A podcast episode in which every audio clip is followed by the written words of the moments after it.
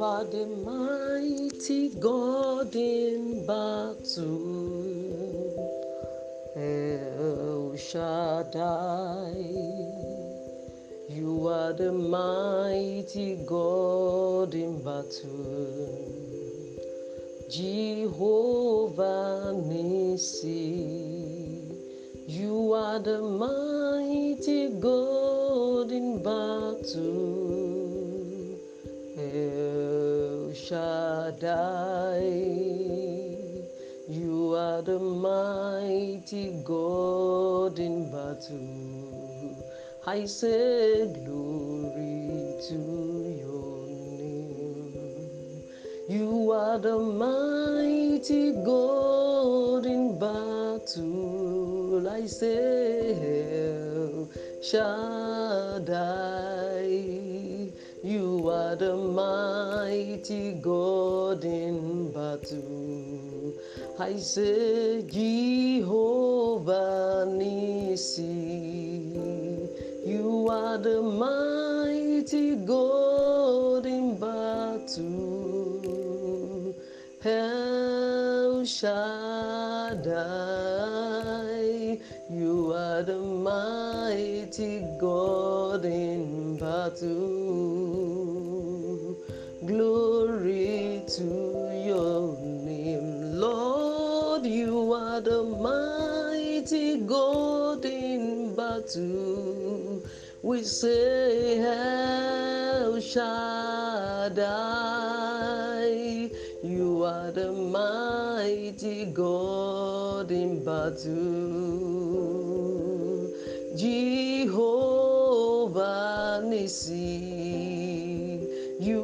The mighty God in battle. We say El Shaddai. You are the mighty God in battle. Well, Lord, glory to your name. Lord, you are the mighty God in battle. You are the mighty God in battle. You are mighty, so mighty in battle.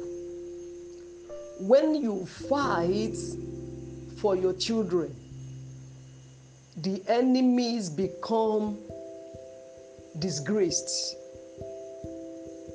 The enemies know and they bow and say, of a truth, God has really fought for his children. The God that is mighty in battle, we have come to call upon you today. We know the battle is not us, the battle is of the Lord. You have promised us that you will fight our battles and you told us that we should hold our peace. The only assignment that you have given unto us in the time of battle is for us to hold our peace as you are fighting for us. You said, I will fight your battles, just hold your peace. Father, we have held our peace today and we have come to you, the mighty in battle that is ready to fight all our battles. Father, we ask of you today, move mightily in the name of Jesus. We ask of you once again today, speak to us, speak to us again. Let us know that you are God that has all the power, all the powers, that you are God that has the final say over every matter in the name of Jesus. Thank you, faithful Father. In Jesus' mighty name, we have prayed. Amen. Friends, we are going to listen to the Word of God today. At the same time, we are going to pray together. The theme for today is Mighty in Battle. The theme for this week also is Mighty in Battle.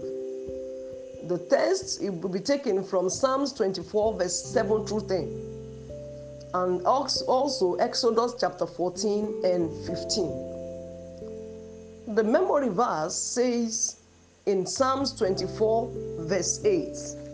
Psalms 24, verse 8. The Bible says that who is this King of glory? Who is this King of glory? The Lord, strong and mighty. The Lord, mighty in battle. In case your enemies are asking you this kind of question today, or you have met yourself in a situation in which everything that surrounds you is battle and the battle is asking you question today that who is this king of glory? I want you to tell it tell it back to that battle to the enemy of your life that is the lord. The lord is the king of glory. Tell that situation that the lord not ordinary lord lord that is strong the lord that is mighty the lord that is mighty even in battle and you will see the Lord moving on your behalf today in Jesus' name. I want us to follow me to Exodus chapter 14. There are some lessons that God wants us to learn from this chapter. This talk, talked about the, the, the, the Israelites when God fought, wanted to fight for them. God sent Moses to them to fight for them. And on this, the, the, Lord came to them and spoke to Moses that go and tell these people when he has told them that he's going to set them free and he had hardened the heart of Pharaoh to run after them. God told them, when you are delivered from the hand of Pharaoh, he told them in verse 14, chapter 14, verse 2 of Exodus, he said, Speak unto the children of Israel that they turn and encamp before Pi Erots, between Migdol and the sea, over against Baalzephon, before it shall before it shall ye encamp by the sea. God gave specific instruction to Moses that tell the Israelites to go and encamp beside the sea. In this situation now, people wanted to be free or delivered from Egyptians. They wanted to be delivered from the hand of Pharaoh. And God instructed, go beside the sea. Ordinary head, eh, eh, head knowledge will ask question and say, how are we going to be set free when we stay beside the sea? But God Himself put them in the beside the sea because He wanted to prove to them that He is the King of glory. I am the King. God said, I am the King of glory. I be, the glory belongs to me. It is my own. God want to tell the Egyptian that I have the all the glory, not yours. So, friends, in the midst of battle or what you are going through at this point in time, don't forget to listen to the instruction of the mighty in battle. He will speak to you, you will hear his voice. The what he will tell you might, might seem as if it doesn't make sense, but follow suit and do exactly what he said. Telling someone that wanted to be free from battle to stay by the sea it looks as if what they were hearing is not from God. But God spoke to them, go by the sea. They hearkened on the voice of God and they stayed by the sea. The Bible says in verse 3 that for Pharaoh, when you have come by the sea, Pharaoh will say of the children of Israel, they are entangled in the land. The wilderness has shut them in.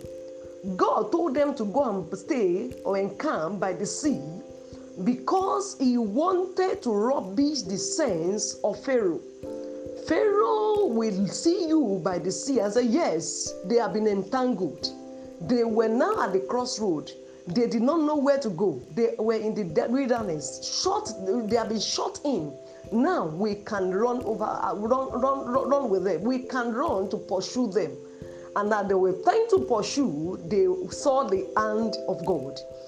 The Bible, the Bible says in that verse, verse 3, do not forget, the Bible says, the wilderness, the, the, the Pharaoh said there, the wilderness has shut them in. God made Pharaoh to see the Israelites in the midst of wilderness and to see that nobody could help them at that point in time. And God used that in order to destroy the Egyptian. Another thing that we need to know today in, in, is, is in verse 4 and 5 of the same Exodus chapter 14 the Bible says, and I will, God said, I will add in Pharaoh's heart that he shall follow after them.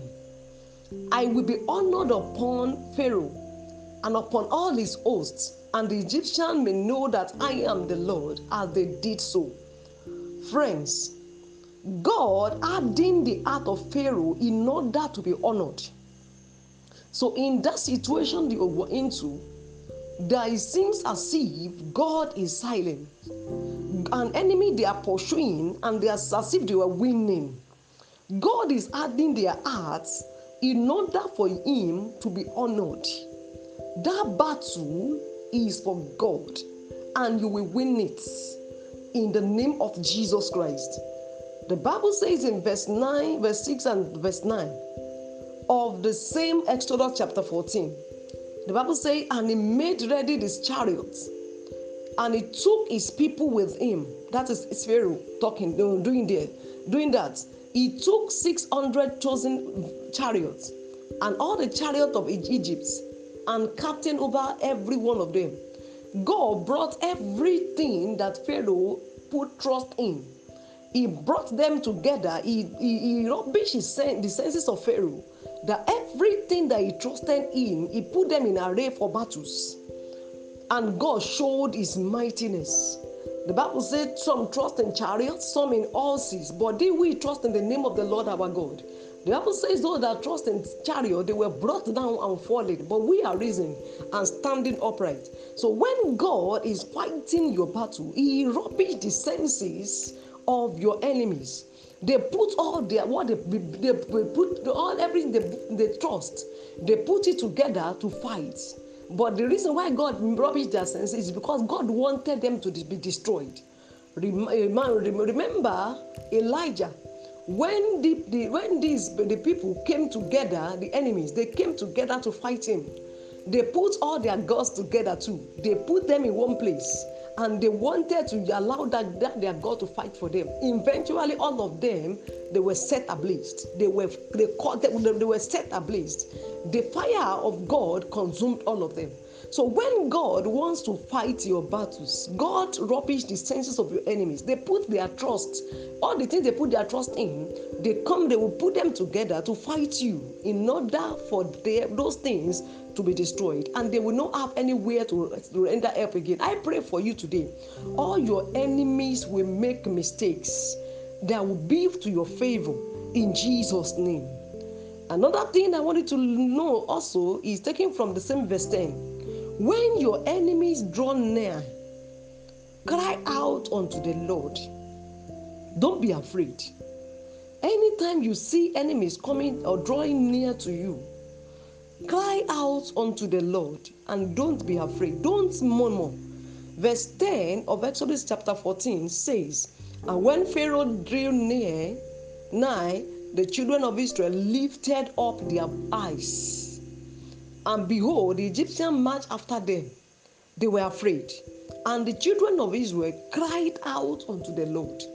Don't allow fear to overshadow you. Don't allow fear to, over, to, to, to, to overcome you. When you are faced with what is more, things that is more than you, cry out unto God. Your cry, God will hear it. When God called Moses and, and, and said, I hear, he said, I heard the cry of my people, Israel. God heard their cry. God will hear your cry. Cry out unto God. Another thing that you need to know today also is that never be at the mercy of your battle. Do not surrender to them. In verse 12, the Bible says, the, the, the, the Israelites said unto Moses, Is not this the word that we did tell thee in Egypt, saying, Let us alone, that we may serve the Egyptian? It is better for us to serve the Egyptians. Never settle for Egyptians in the midst of your battle. Never surrender to that battle. The battle belongs to the Lord, and God will fight for you. Another thing you need to know today is that see the salvation of the Lord in the midst of the battle. See the salvation of the Lord in the midst of the battle. In verse 13 of Exodus chapter 14, the Bible says, And Moses said unto the people, Fear ye not, stand still, see the salvation of the Lord which he will show to you today. Stand still, see the salvation of the Lord, which he will show to you today. For the Egyptians who ye have seen today, ye shall see them again no more, forever. See the salvation of the Lord. See God fighting on your behalf. That Egyptian will never overcome you. You will be the one that will overcome the Egyptian when you see the salvation of the Lord in the name of Jesus, and I pray for somebody today, every Egyptian you have seen yesterday, as you are listening today to the, the word of God, you will see those Egyptians no more in the mighty name of Jesus. Another thing I wanted to know today also is that God will fight for you. God will fight for you in verse 14 of Exodus chapter, chapter 14, the Bible said, The Lord shall fight for you, and ye shall hold your peace. God will fight for you. I say it again God will fight for you in the name of Jesus Christ. In I want us to know also that God is handling the heart of your Egyptian in order for them to perish. It seems as if they were terrifying you they were coming, and that battle is becoming stronger and stronger. But I wanted to know that God is hardening the, the heart of all your enemies in order for all of them to eventually perish. Another thing I wanted to know today also is that we serve a God, mighty God, that can make waters to be a wall. He can make waters to be a defense unto you in verse 29 of Exodus chapter 14, the Bible says that, But the children of Israel walked upon their dry land in the midst of the sea, and the waters were a wall unto them on their right hand and on their left hand. These waters thou drawn all the Egyptians became wall unto the children of Israel became the defend for them. God said, When you pass through waters, I will be with you. They will not overflow. They cannot go beyond their boundaries.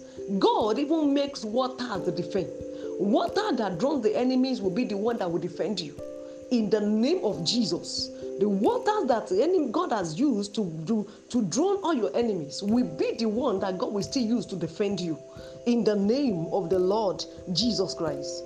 Another thing I wanted to know because of the time also is that God will save you this day out of the hand of your Egyptian. Whoever that has stood as an Egyptian in your life, God will today deliver you out of their hands in the name of Jesus. And you shall sing a song of victory soon. Because the God that is mighty in battle will fight for you. Friends, we have God that is mighty in battle. No matter what you are going through, the battle belongs to the Lord. Hand it over to Him. Hand that battle over to God, and they will fight for you. In the name of Jesus Christ. I want us to pray.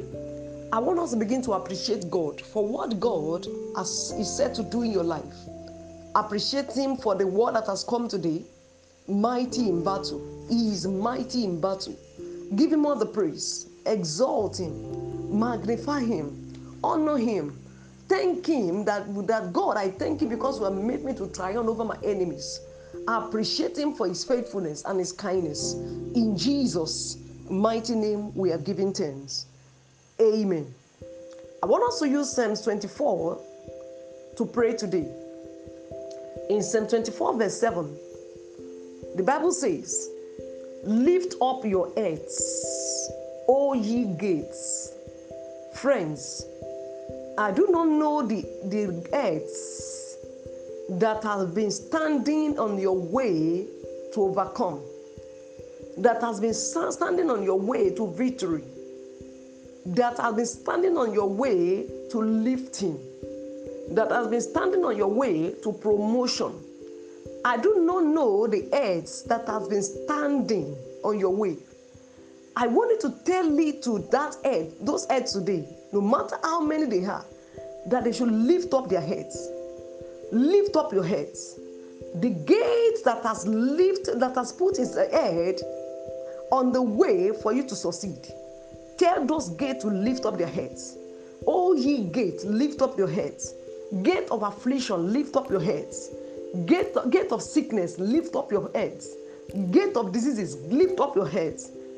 Gate of failure, lift up your heads. Gate of demotion, lift up your heads. Gate of evil, get, lift up your heads. Gate of death, lift up your heads. Every evil gate that has been standing on my way, lift up your heads.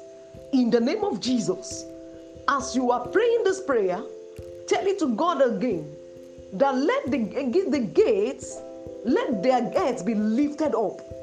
Let the, the heads of the gates be lifted up. And as you're telling this to God, tell it to God again. Everlasting doors that has been standing on my way to victory, lift up your heads. Lift up your heads. Lift up your heads. Lift up your heads. As you're praying this prayer, imagine them lifting up their heads that every gate of evil standing on my way to victory, lift up your heads. As you are praying that they should, lift up their head, tell the King of glory to come and take over. King of glory, come in. Come and take your rightful place. Take your rightful, rightful place in my life. In the name of Jesus. They might want to start asking you questions. As the way they ask that, who is this King of glory? Tell it to that gates that, that is lifting up his head now, that it is the Lord, that is the King of glory. It is the Lord that is strong. It is the God that is mighty. He is the Lord that is mighty in battle. He is the one that is the King of glory. Tell me, tell it to the gate to lift up their heads. Tell it to the gate to lift up their heads. Tell it to the everlasting doors to lift up their heads. That the King of glory is coming in now. And if he asks you again, who is this King of glory? Tell it to him, the Lord of hosts. The Lord of hosts. He is the King of glory. He is the King of glory. The one that is mighty in battle. He is the King of glory. Begin to tell every gate, every gate in your life, every evil gate that is standing on the way to breakthrough. Tell them today to lift up their heads in the name of Jesus Christ. Tell them to lift up their heads. Begin to lift up your head. Every gate of affliction, lift up your head. Every gate of sickness, lift up your head. Every gate of demotion, lift up your head. Every evil gate, lift up your head. In the name of Jesus Christ. In Jesus' mighty name, we have prayed. Amen. Tell it to God, victory is mine. In the name of Jesus, victory is mine. Because God will never lose any battle. He will never lose battle. No battle will overcome God. Because God will never lose battle. God is a winner always. I am a winner. In the name of Jesus, victory is my portion. As from today henceforth, tell it to go every gate. I want to lift up his head again. I want, I want to come up again. The Lord Almighty will, will come in a powerful way, in a mighty way to fight for you. In the name of Jesus Christ, so shall it be. In the name of the Father, in the name of the Son, and in the name of the Holy Ghost. In Jesus' mighty name, we have prayed. Amen. Our righteous Father, we thank you once again today. Lord, we thank you for everything you've done. Thank you for the way you have come this week to speak to us. Thank you for fighting our battles. We know that you have fought our battles for us. Of a truth, you have fought the battles. You have fought invisible and visible ones. You have fought all our battles. We return the glory to you in Jesus' name. Thank you for the grace. The, the, the word has come that we, we should hold our peace, that you fight for us. And we know of a truth that you have fought for us we return the glory to you in the name of Jesus. Father, we ask of you every battle that wants to come after this after this prayer session, Father, Lord, in your mercy, begin to fight all of them for us. Begin to fight all our battles, all of them, all of them, in the name of Jesus, and make us all. Thank you, faithful Father. We give all the praise to you. In Jesus' mighty name, we have prayed. Amen. Friends, God bless you. The Lord has answered our prayers. The Lord will fight our battles. We hold our peace. Let us make sure that we are friends of God. Let us make sure that we are not going against the will of God. God is said to fight our battles and we will hold our peace. Victory is our portion in the name of Jesus Christ. Next week, by the grace of God, is another day in the presence of God that the Lord will speak to us once again. If Jesus tarries, we will meet on Saturday next week again to hear what God has for us. God bless you. And I pray your week is blessed. In Jesus' name, amen.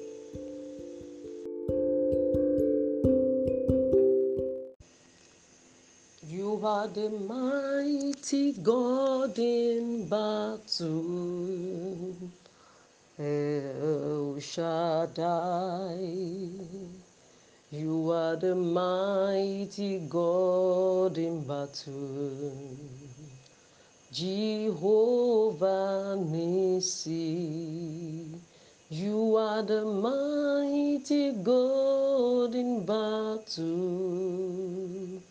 El Shaddai. You are the mighty God in battle. I say glory to your name. You are the mighty God in battle. I say El Shaddai. You are the mighty God in battle. I say Jehovah Nissi. You are the mighty God in battle. El Shaddai, you are the mighty God in battle.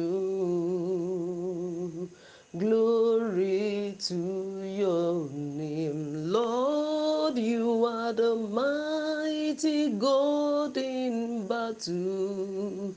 We say, El Shaddai. You are the mighty God in battle. Jehovah Nissi. You are the mighty God in battle. We say El Shaddai. You are the mighty God in battle. Well, Lord, glory to your name. Lord, you are the mighty God in battle. You are the mighty God in battle. You are mighty, so mighty in battle. When you fight for your children, the enemies become disgraced. The enemies know and they bow and say, of a truth, God has really fought for his children. The God that is mighty in battle, we have come to call upon you today. We know the battle is not us, the battle is of the Lord. You have promised us that you will fight our battles and you told us that we should hold our peace. The only assignment that you have given unto us in the time of battle is for us to hold our peace as you are fighting for us. You said, I will fight your battles, just hold your peace. Father, we have held our peace today and we have come to you, the mighty in battle, that is ready to fight all our battles. Father, we ask of you today, move mightily in the name of Jesus. We ask of you once again today, speak to us. Speak to us again. Let us know that you are God that has all the power, all the powers, that you are God that has the final say over every matter in the name of Jesus. Thank you, faithful Father. In Jesus' mighty name, we have prayed. Amen. Friends, we are going to listen to the word of God today. At the same time, we are going to pray together. The theme for today is Mighty in Battle. The theme for this week also is Mighty in Battle. The text it will be taken from Psalms 24, verse 7 through 10, and also Exodus chapter 14 and 15. The memory verse says in Psalms 24, verse 8. Psalms 24, verse 8. The Bible says that who is this King of glory? Who is this King of glory? The Lord strong and mighty, the Lord mighty in battle. In case your enemies are asking you this kind of question today, or you have met yourself in a situation in which everything that surrounds you is battle. And the battle is asking you question today that who is this king of glory? I want you to tell it tell it back to that battle to the enemy of your life that is the lord. The lord is the king of glory tell that situation that the lord not ordinary lord lord that is strong the lord that is mighty the lord that is mighty even in battle and you will see the Lord moving on your behalf today in Jesus' name. I want us to follow me to Exodus chapter 14.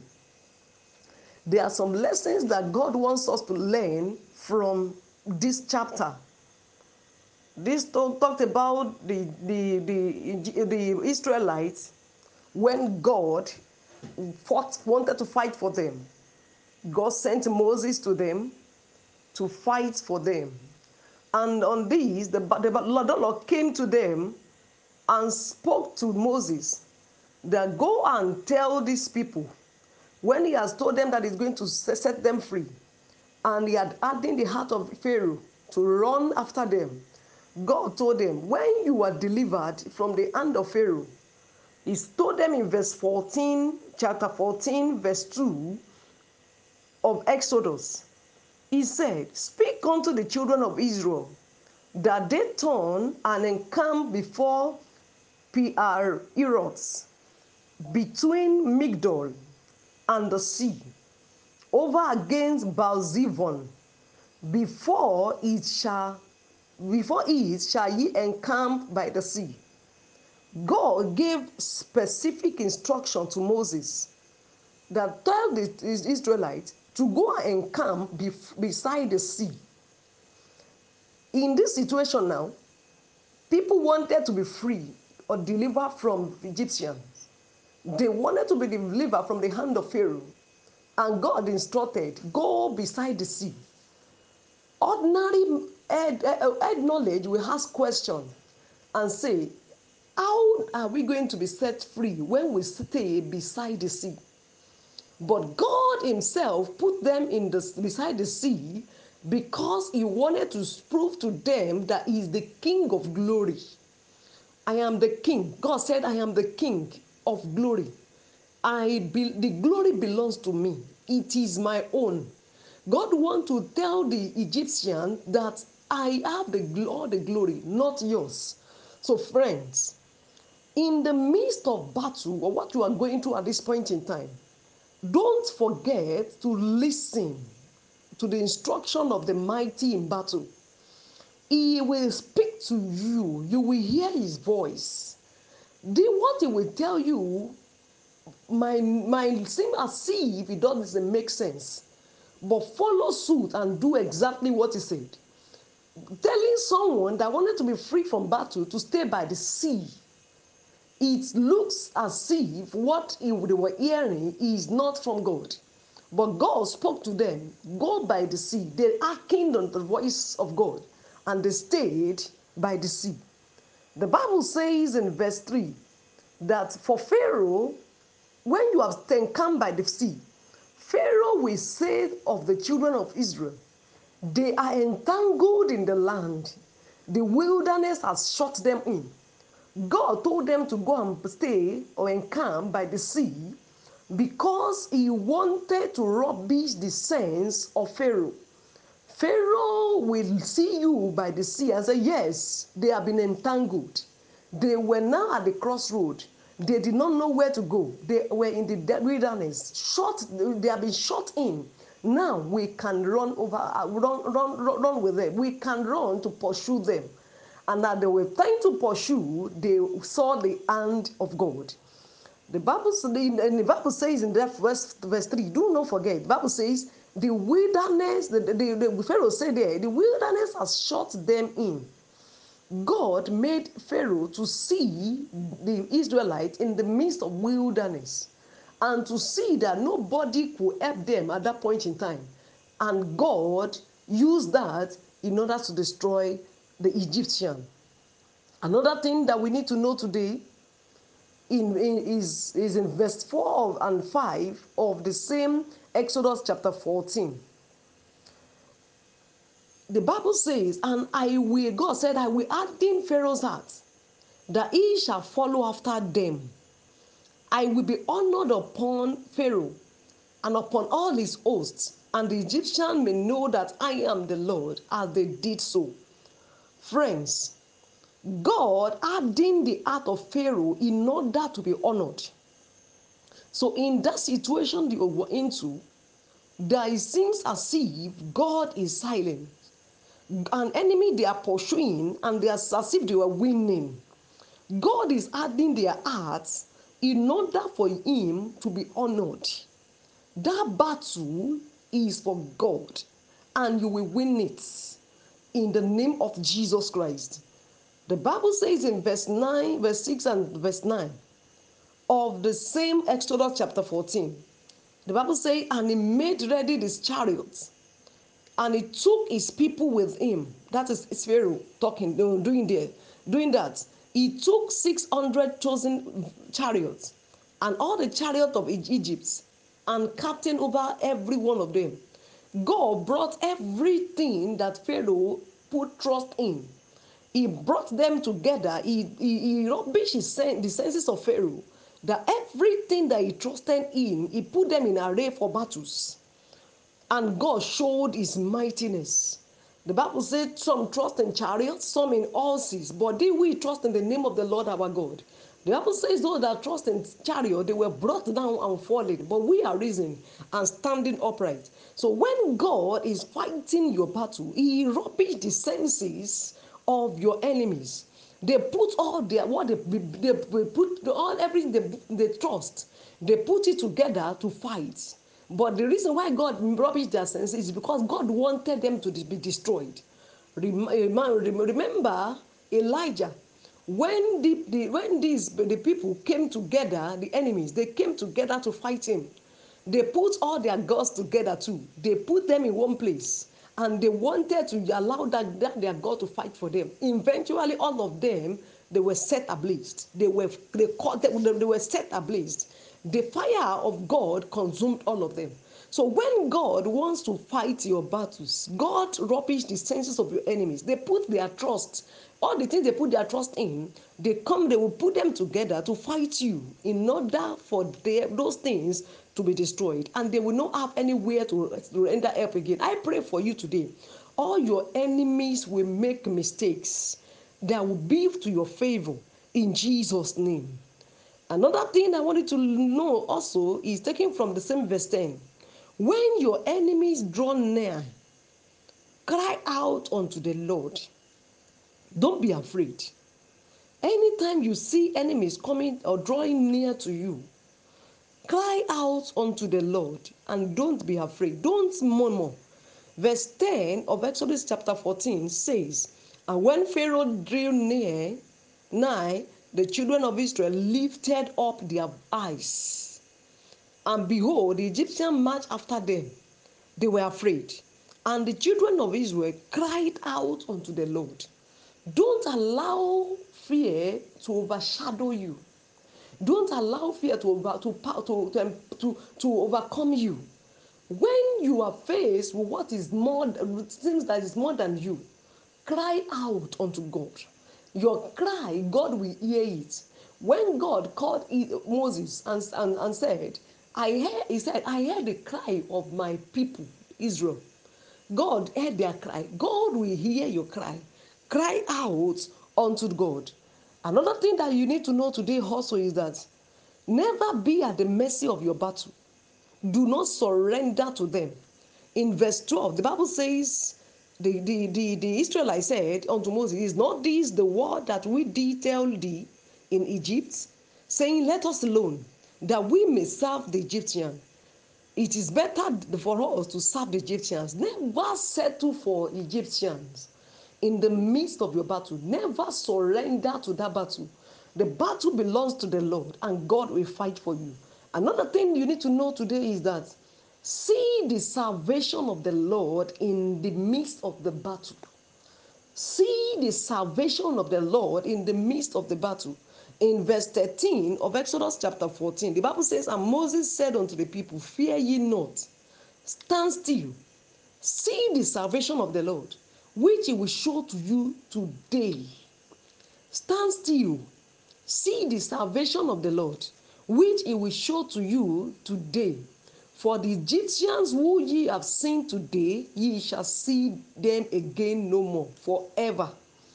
See the salvation of the Lord. See God fighting on your behalf. That Egyptian will never overcome you. You will be the one that will overcome the Egyptian. When you see the salvation of the Lord in the name of Jesus, and I pray for somebody today. Every Egyptian you have seen yesterday, as you are listening today to the, the word of God, you will see those Egyptians no more in the mighty name of Jesus. Another thing I wanted to know today also is that God will fight for you. God will fight for you. In verse 14 of Exodus chapter, chapter 14, the Bible said, The Lord shall fight for you, and ye shall hold your peace. God will fight for you. I say it again God will fight for you in the name of Jesus Christ. In I want us to know also that God is handling the heart of your Egyptian in order for them to perish. It seems as if they were terrifying you. They were coming, and that battle is becoming stronger and stronger. But I wanted to know that God is hardening the, the heart of all your enemies in order for all of them to eventually perish. Another thing I wanted to know today also is that we serve a God, mighty God, that can make waters to be a wall.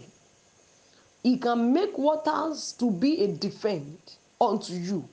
In verse 29 of Exodus chapter 14, the Bible says that, But the children of Israel walked upon their dry land in the midst of the sea, and the waters were a wall unto them on their right hand and on their left hand. These waters thou drawn all the Egyptians became wall of, unto the children of Israel, became defend for them. God said, When you pass through waters, I will be with you. They will not overflow. They cannot go beyond their boundaries. God even makes water as defense. Water that drowns the enemies will be the one that will defend you. In the name of Jesus. The water that God has used to, do, to drown all your enemies will be the one that God will still use to defend you. In the name of the Lord Jesus Christ. Another thing I wanted to know, because of the time, also is that God will save you this day out of the hand of your Egyptian.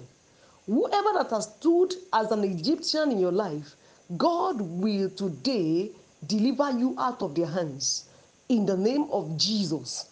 And you shall sing a song of victory soon. Because the God that is mighty in battle will fight for you. Friends, we have God that is mighty in battle. No matter what you are going through, the battle belongs to the Lord. Hand it over to Him. Hand that battle over to God, and they will fight for you. In the name of Jesus Christ. I want us to pray. I want us to begin to appreciate God for what God has, is said to do in your life. Appreciate Him for the word that has come today. Mighty in battle. He is mighty in battle. Give Him all the praise. Exalt Him. Magnify Him. Honor Him. Thank Him that, that God, I thank you because you have made me to triumph over my enemies. I appreciate Him for His faithfulness and His kindness. In Jesus' mighty name, we have given thanks. Amen. I want us to use Psalms 24 to pray today. In Psalm 24, verse 7, the Bible says, Lift up your heads, O ye gates. Friends, I do not know the, the heads that have been standing on your way to overcome, that has been standing on your way to victory, that has been standing on your way to lifting, that has been standing on your way to promotion. I do not know the heads that has been standing on your way. I wanted to tell you to that head, those heads today, no matter how many they are, that they should lift up their heads. Lift up your heads. The gate that has lifted, that has put its head on the way for you to succeed. Tell those gates to lift up their heads. O ye gates, lift up your heads. Gate of affliction, lift up your heads. Gate, gate of sickness, lift up your heads. Gate of diseases, lift up your heads. Gate of failure, lift up your heads. Gate of demotion, lift up your heads. Gate of evil, get, lift up your heads. Gate of death, lift up your heads.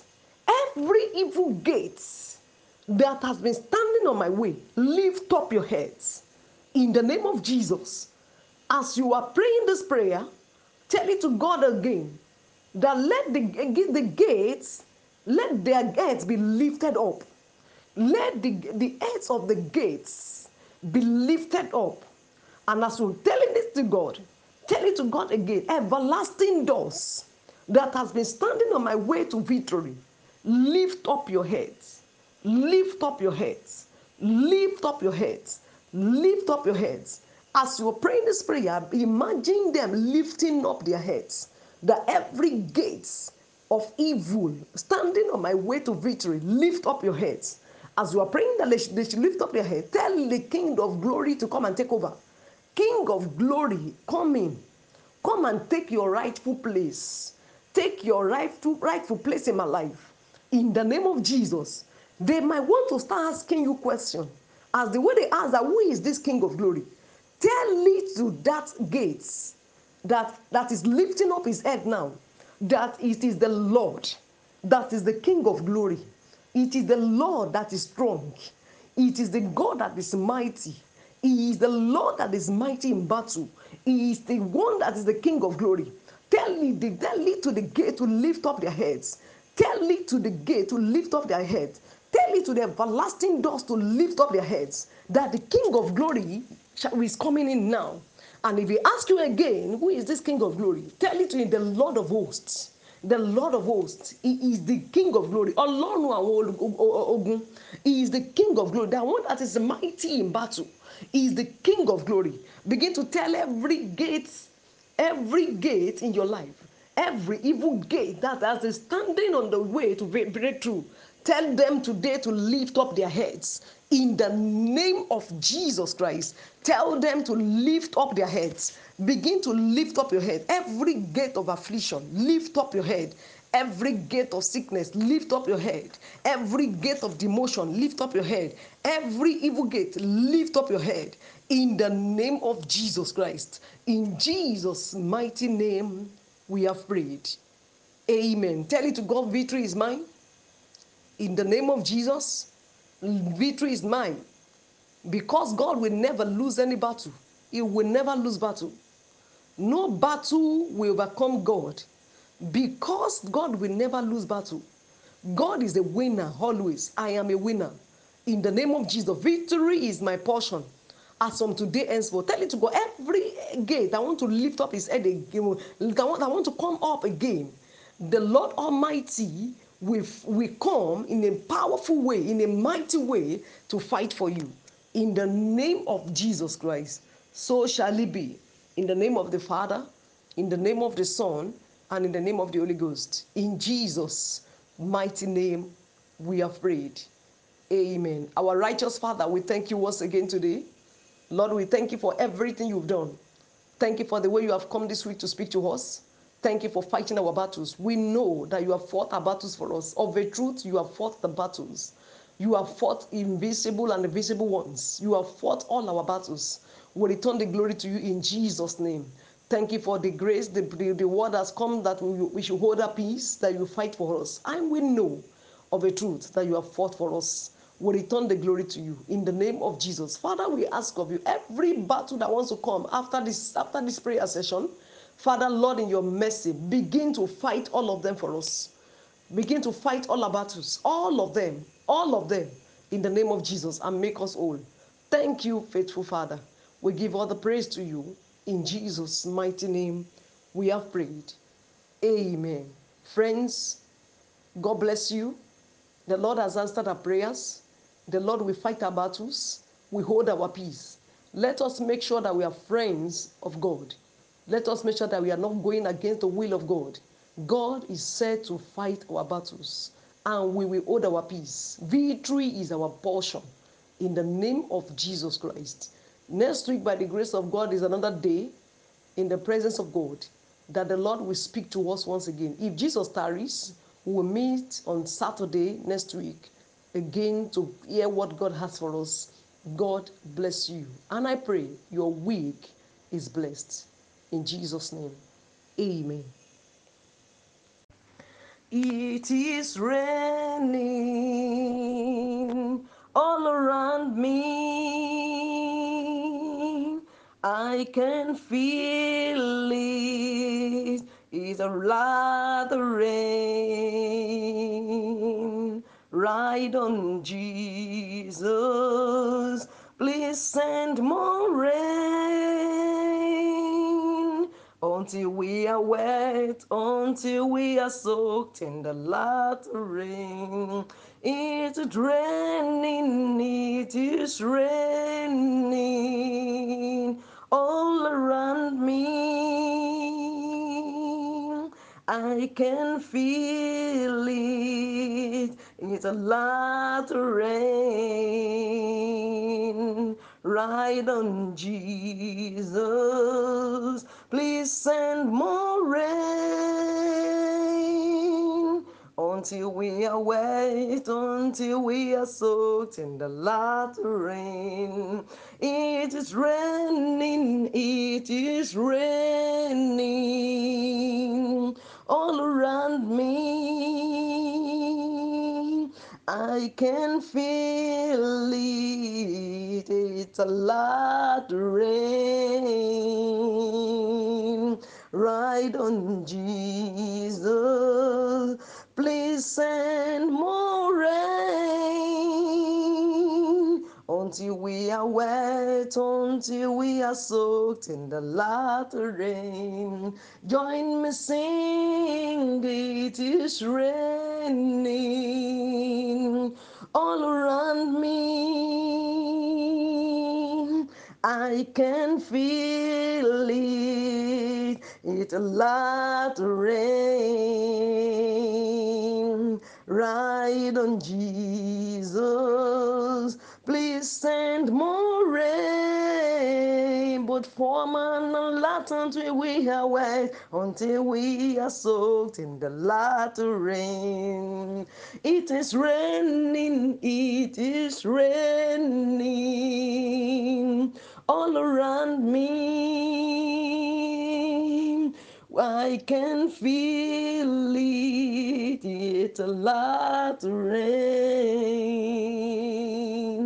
Ride on Jesus, please send more rain, Lord, until we are wet, until we are soaked in the latter rain. Our darling Father, we thank you today. Lord, we exalt your name and give you praise. Lord, we thank you for the way you have come today to speak to us. We thank you for your blessings upon our lives today. We thank you for the rain you are said to, call to, to fall upon our lives today. We thank you for your rain of blessings, both the former rain and the latter rain that you have you have proposed in your heart to, to allow to come down for us. We thank you for your blessings upon our lives. We thank you for the one that is coming in the future. We thank you for your word that you speak to you are set to speak to us today. You want your rain to fall upon us in this month. You want us to cease from struggle and labor. You want us to enter into your rest. You don't want us to struggle as your children. You don't want your Zion to struggle this year. We thank you for your rain that is coming afresh. We thank you for your rains coming to make us grow. We thank you for the rain coming in form of refreshment and joy. We thank you for your rain that is coming to make us grow in you, to give us satisfaction. You want to satisfy us in the new way, a new dimension this year. Lord, we give you praise. We exalt you. We honor you. Be thou exalted in Jesus' name. Father, we ask of you. As you want to speak to us today, we pray. Open our heart to receive from you. Let us be blessed. Don't let it be letters. Letter kill, letter kill, kills, but the Spirit give life. The Spirit of the Most High God that gives life, let this be the one that will reside in us today to speak to us and give our life a meaningful life in Jesus' name. Thank you, faithful Lord. In Jesus' name, we have prayed. Amen. Praise ye the Lord. The theme for today is rains, restoration, and revival. Rains, restoration, and revival. We call it three hours. the Lord will be speaking to us in these few weeks about this theme the rains, restoration, and revival. Today, we are going to look into rains as a theme. Rains. I pray for someone listening to me today. The Lord will cause His rain to come down for you, both the latter rain and the former rain. None of them will elude you. In the name of Jesus, any area you have been struggling before, any area you've been doing it and you're struggling, an end has come to struggle in your life. As from today henceforth, you shall be enlisted among the Zion, among Zion that will not that will not struggle, but that will, that will allow the rain of God to fall, fall upon you. In the name of Jesus, the Lord will make His rain to fall upon you. In the name of Jesus, you shall not labor you will enter into God's rest and cease from all labor as from today henceforth in the name of Jesus Christ. In Jesus' name, we have prayed. Amen. Our text is taken from Joel chapter 2, from verse 21 through 29. And we are going to use First Chronicles chapter 4 through 9, um, chapter, chapter 4, verse 9 through 10, for uh, to join it with the prayer point of today. The in Joel chapter 2, verse 23, the Bible says, Be glad, then ye children of Zion. I want you to take note of this. God is speaking to the children of Zion to be glad. And he told them, Rejoice in the Lord your God, for he hath given you the former rain moderately, and he will cause to come down for you the rain, the former rain and the latter rain in the first months. And we are in the first month, the month of January. The Lord said he has caused to come down for you the rain just not only former rain, but also the latter rain. I pray for someone today. You will experience God's rains. You will experience God's rains in the name of Jesus, both the former rain and the latter rain in these first months, in this month of January, in the name of Jesus, you shall cease from labor. You will enter into God's rest and you will cease from labor. In the name of Jesus Christ. I wanted to know that rain connotes refreshment from God, it connotes joy, it connotes growth when God decides to make his rain to fall on you, his rain will put an end to struggle in your life.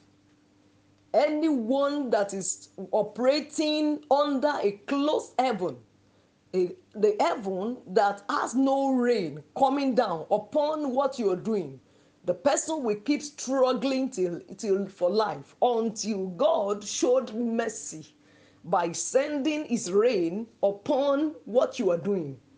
If you are laboring, no matter how hardworking you are, when God's rain is not on what you are doing, it is a waste of time.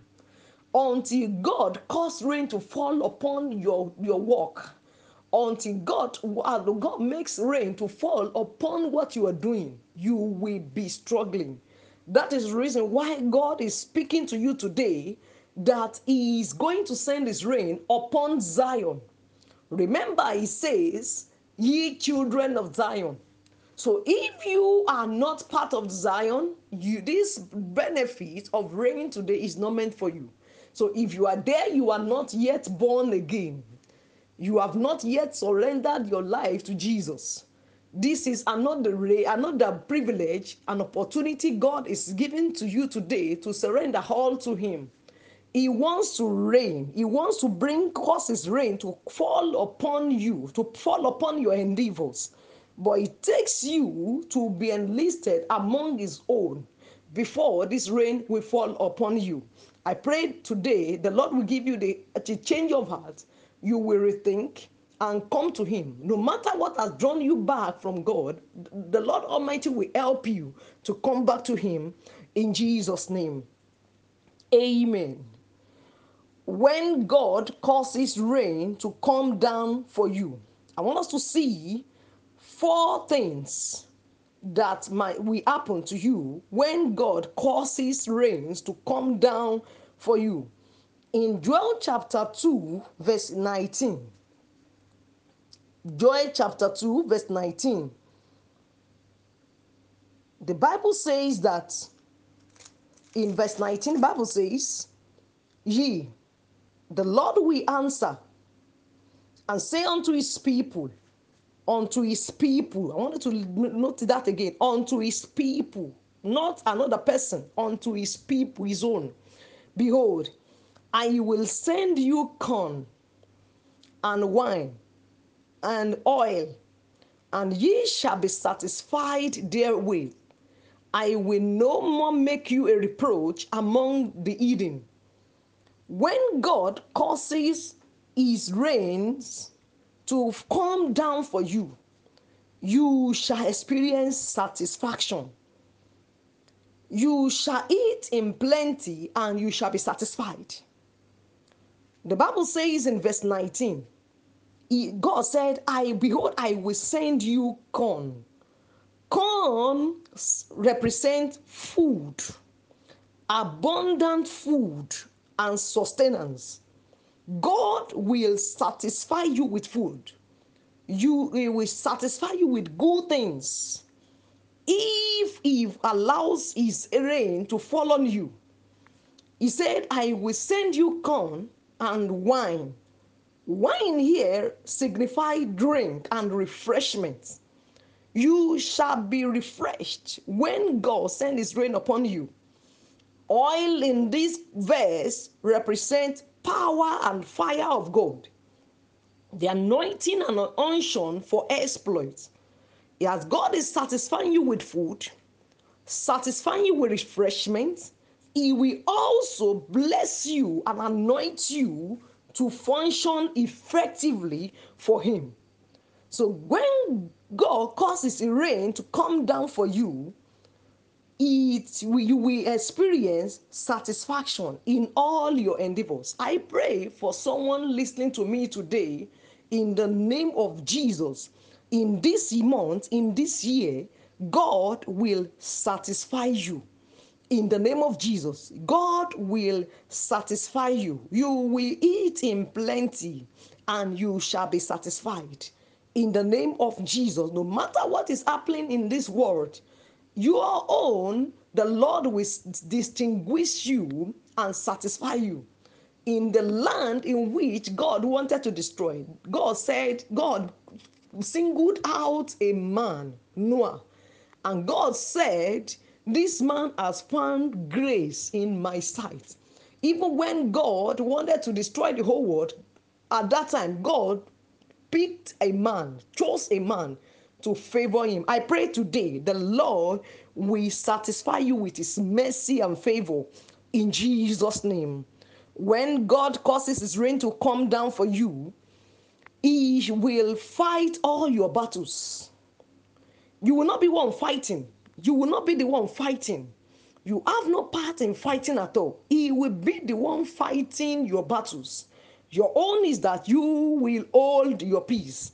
In Joel chapter 2, verse 20, the Bible says, But I will remove, God Himself speaking there, I will, but I will remove far from, from you the northern army. Those are people that are into battle.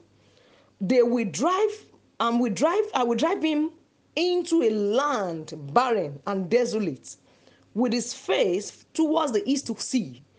In that part towards the uttermost, uttermost sea, and his things shall come up, and all his ill savor shall come upon, because he had done great things. The Lord will remove everyone that is coming to fight you.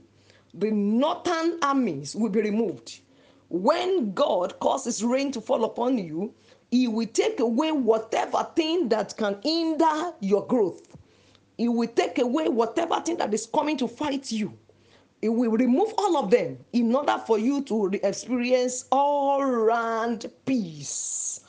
When God causes His rain to come upon you or to come down for you, fear will be far away from you.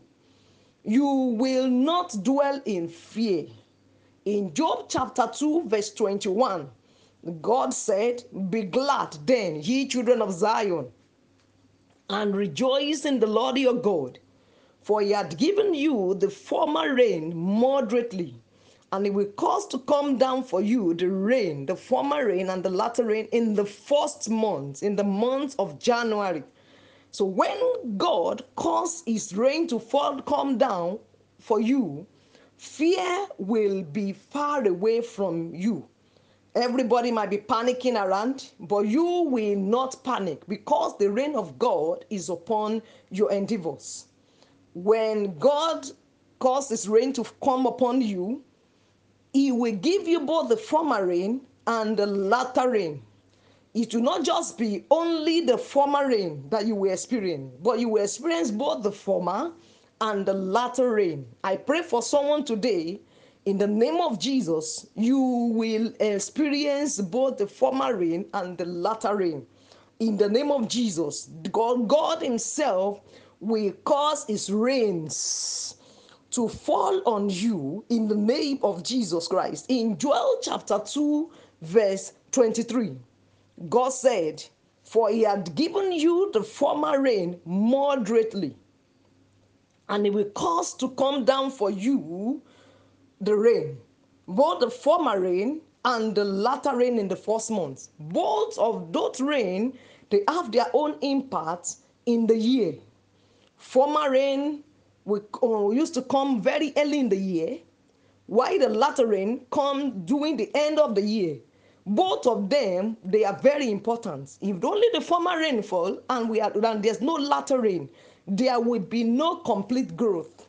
There will be no complete growth. That's the reason why God promised both the former rain and the latter rain for your own sake in these months in order for you to have all round growth in the Lord, in the name of Jesus Christ, all round refreshments, all round restoration in the name of Jesus Christ. This is what the Lord will do for you.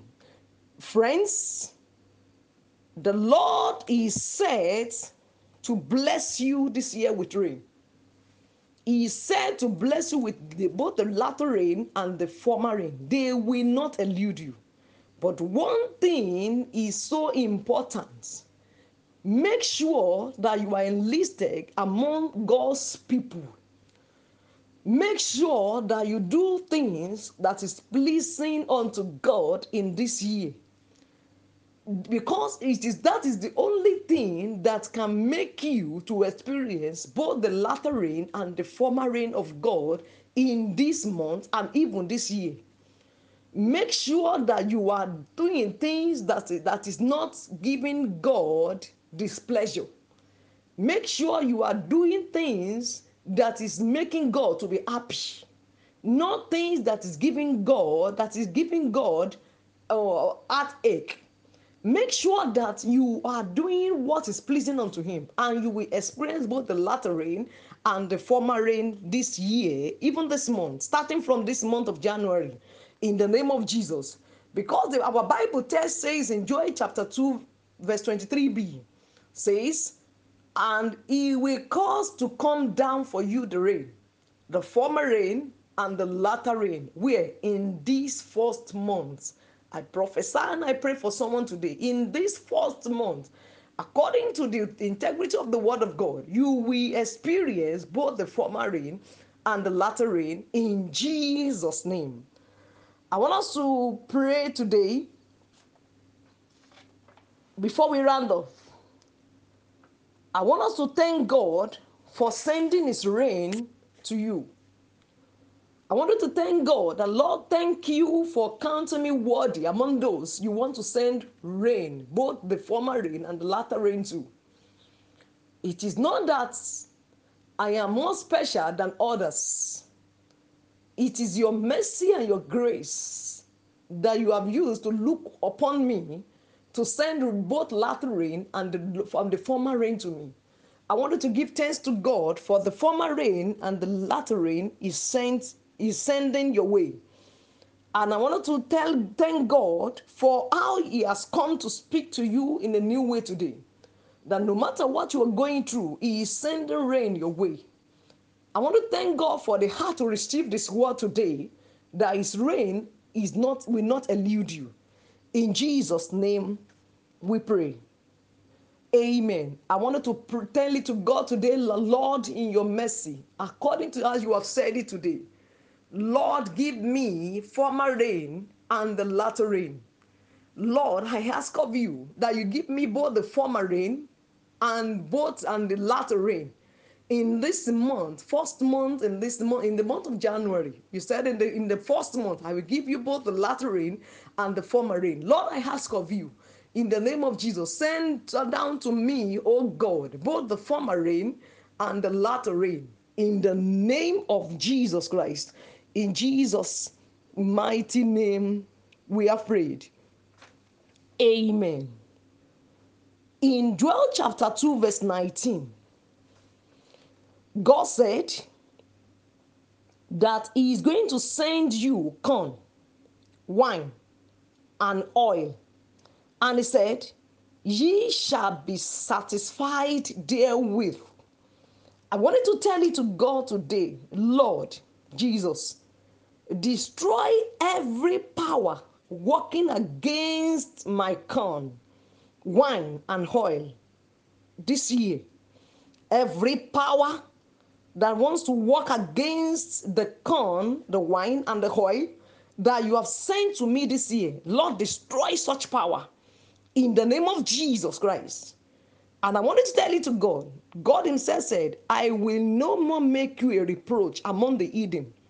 Tell it to God today that, Lord, I will not be a reproach. I refuse to be a reproach among the Eden. Tell it to God once again, Lord, in this year I will not be put to shame. Lord, I will not be put to shame. Tell it to God in another form today and say, Lord, shame is far away from me. I will not know shame. In the name of Jesus Christ. In Jesus' name we have praised, prayed. Amen. I wanted to tell it to God again. The Lord, in this year, I refuse to walk under closed heaven. I wanted to pray sincerely to God the Lord, in the year 2021, I refuse to walk under closed heaven. In the name of Jesus Christ, I will not walk under closed heaven. In the name of Jesus. In Jesus' mighty name, we have prayed. Amen. In First Chronicles chapter 4, verse 10, the Bible talks about a man here, Jabez, that for years there was no rain upon his endeavors because his mother cursed him.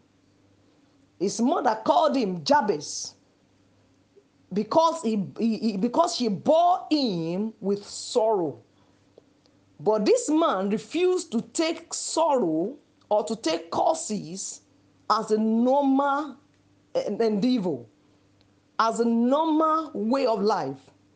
He called on the God of Israel and he told the God of Israel to bless him indeed. I do not know whether you also you are there and you, you are you are not ready to take no for an answer in your life. I wanted to tell you to God once again today. The Lord God bless me indeed. Bless me. Lord bless me indeed. Enlarge my coasts. Tell it to God today, Lord bless me. Lord, bless me. I do not know whether you know the meaning of blessing. Bless, go and tell God, blessing you. You are telling God to rain is going to come, to allow His rain to come down upon you. Bless me indeed. Enlarge my coasts. Enlarge my territory. Tell it to God to the Lord, let your hand be upon me. Let your hand be with me. May your hand not depart from my life. Ọwọ́ Olúwa, let your hand be upon my endeavors. Do not allow your hand to lead me, O God. Let your hand be with me. Tell it to God to keep you from evil. No matter the evil that is going around the world, tell it to God today, Lord, keep me from all evil. In the name of Jesus Christ. Tell it to God, and Lord, in this year, keep me from all evil. In the name of Jesus. As you pray to God, tell it to God once again. Hide me in your secret place. Lord, may I not go outside your secret place this year. Hide me in your secret place. I dwell in your secret place forever. Nothing will take me out of your secret place in this year even beyond, in the name of Jesus Christ. Tell it to God in this year, I will not suffer loss. In all my endeavors, I will not suffer loss. Tell it to God spiritually, ministerially, materially, financially, physically, in all ramifications of my life, health wise, I will not suffer loss. Tell it to God sincerely Lord, I will not suffer loss. In this year, I refuse to suffer loss. In the name of the Lord Jesus Christ.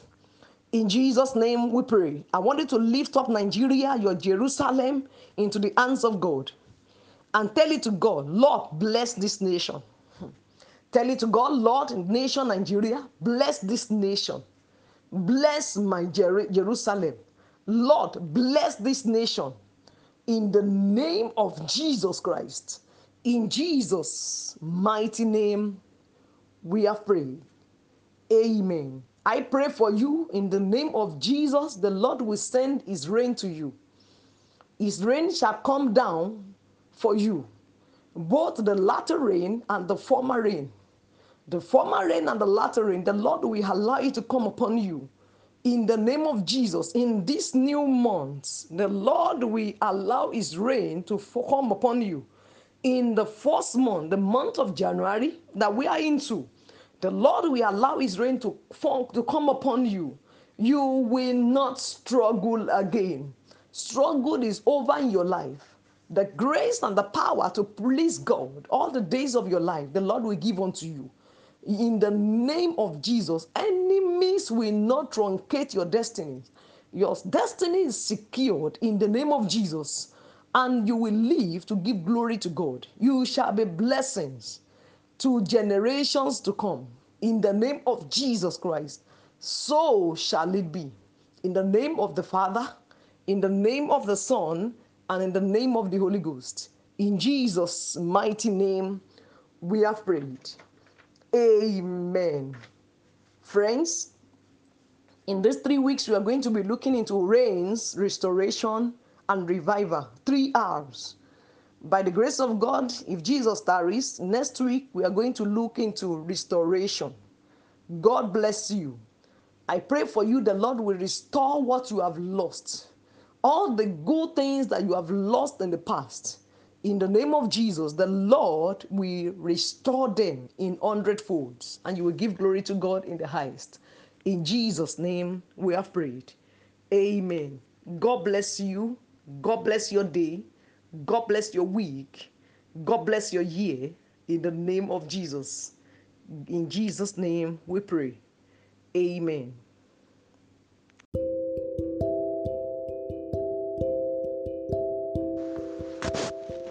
Father, we thank you for today. We want to thank you for another new week. We appreciate you for all you've been doing for us. We thank you for the way you've been speaking to our hearts. We thank you for your word that is not scarce in our lives. We thank you for the way you have come again today to speak to us. We want to thank you for how you want to restore all the good things that we have lost. You have come to restore all to us today. No matter what we have lost, how precious those things are. We want to thank you today because you have promised us restoration. You have promised us that you are going to restore our years, the years that the cankerworm had eaten up, the years that any form of locust had eaten, the years that enemies, Satan, had eaten up. You said you are going to restore unto us those years. Father, we thank you for restoration of years. We thank you for restoration of good things that we have lost. We thank you for all you have done or what, what you're about to do in our lives. We're also thanking you for what you will still do for us in the future. We return the glory, the honor, majesty unto you forevermore in Jesus' name. Father, we ask of you today that you speak to us again. Let our lives be blessed. Bless our lives. Let us know that you are God in our lives. even though we know it before, let it be so strong in our hearts daily that you are God in our lives. Let our testimonies be like Job that say, said, I know my Redeemer lives. Let this be our testimony every day of our lives that we know that our Redeemer lives. This is our heart cry today, and we know that you will do for us. In Jesus' name we have prayed. Amen. Praise ye the Lord. Friends, last week, Saturday, we God spoke to us about a theme that says rains, restoration, and revival. The three R's. We took a subtopic which is rain, and God really spoke to us through this. This week, we are going to, the, to go to the second subtopic A, which is restoration. Restoration. I do not know what you have lost so precious to you. I pray in the name that is above all names, in the name of Jesus, those good things shall be restored to you in Jesus' name. God is always keen when it comes to time. Whatever thing you have lost, God sees it as time. That is why in Joel chapter 2, verse 25, when God wanted to talk about restoration, he said, I will restore to you the years. God knew, knows that everything you have lost are put, is put together to be years. If you have lost job, is years that, that, that, that, are counting. If you have lost your health, years counting. Whatever thing that you have lost, everything is still years. So, whatever thing you have lost, God said, I will restore the years. So, when God restores the years for you, those good things you have lost will come back to you in Jesus' name. The Bible says God Himself declared here, He said, I will restore to you the years that the locusts had eaten, the cankerworm and the caterpillar and the palmer worm, my great army which I sent among you. No matter the great army the Lord has sent among us or sent to you, I pray today, mercy of God will locate you wherever place you are. The Lord will restore to you the years that the locust, the cankerworm, the caterpillar, the palm, every great army sent to you, the Lord will restore the years they have eaten up in Jesus' name. Friends, losing precious things to you, it can come in diverse ways. It can what led to that can be in diverse ways. When somebody loses something, it might be maybe you have sinned against God, you have done something wrong, and at times you might not do something wrong, like Job or, or it might be that God wants to test the depth of your love towards Him. God might want to test the depths. He might want to know the depths of all that how you are, how you how loving you are to Him. It might also be due to negligence, carelessness, or whatever. But no matter the reasons behind what you have lost, the good things you have lost, the good news I have for you today in Jesus' name that those good things shall be restored unto you again in Jesus' name. God will bring back to you those things you have lost. God will put them back to their former state of position.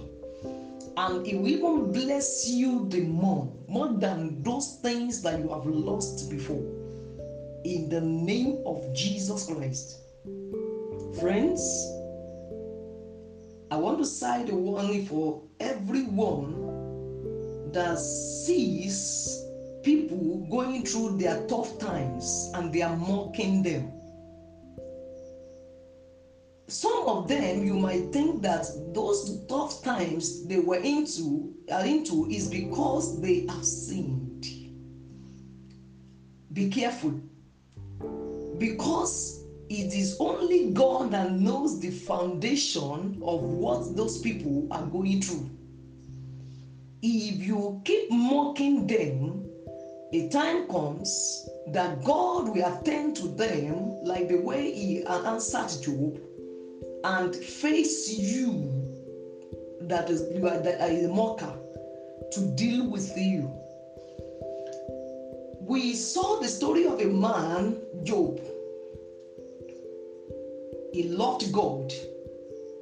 The Bible said this man eschewed evil to the extent that even when his, his children, anytime they go for feast to feasts, he Bible say he will pass, he perceived that they might have offended God. He would take a sacrifice on behalf of these children, burnt out sacrifice, and ask for mercy on their behalf said, Peradventure they have sinned. So you have seen the essence of the love of God in the heart of this man, Job, to God. But a time came, Satan, Satan went to God, went along with the children of God, and table or accused Job that God, you bless Job, how will he not serve you? You bless him with all, even not that you even bless him alone, you even put your head around him that nobody dare touch him. Why will he not call upon you? Why will he not love you? God gave him permission. I said, Go. Go and touch what he had, but never touch his life and see whether and whether truly he had integrity or not. He went ahead, did all. Job faced the trouble of his life that time. In all, Job never sinned against God. He maintained his, his, his integrity. He went ahead to, to, for, to, to lay sickness on him. Still, this man still maintained his integrity. This I wanted to see some. I don't know what you are going through at this point in time yourself. I do not know what you have lost that want you to lose confidence in your God. It might be that you have lost job. It might be that maybe you have lost peace. It might be that you have lost joy. Your home might be you have lost your salvation. It might be that you have lost substances or your substance. Maybe your home is that you have lost your loved ones. Maybe you have lost hope or the confidence that you haven't uh, you having God. It might be that you have lost the trust that you have in God. What we're going through now I made you to lose trust in God. It might be that you have lost also relationship.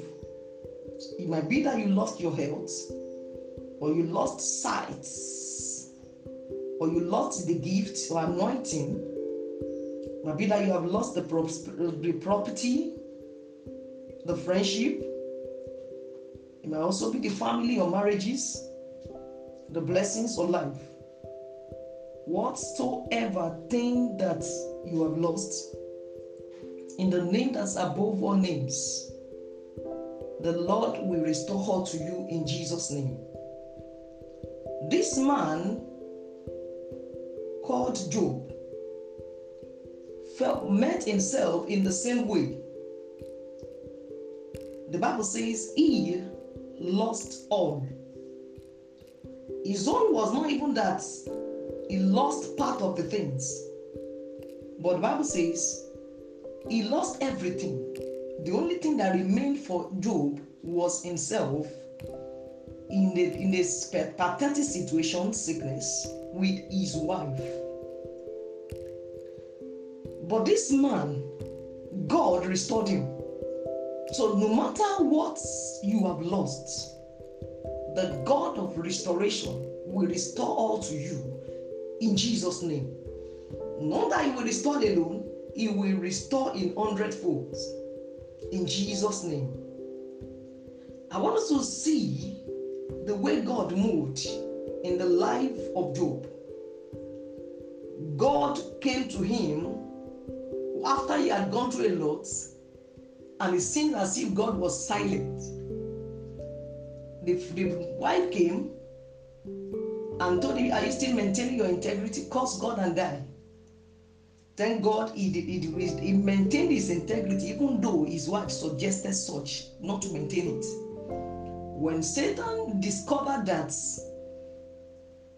his wife did not succeed in making him to curse God, he sent three friends to Job.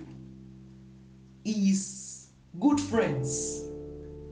When they were coming to Job, they were coming with the intention of comf- to comfort Job.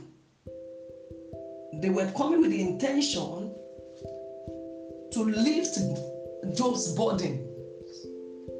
They were coming with the intention to bless Job.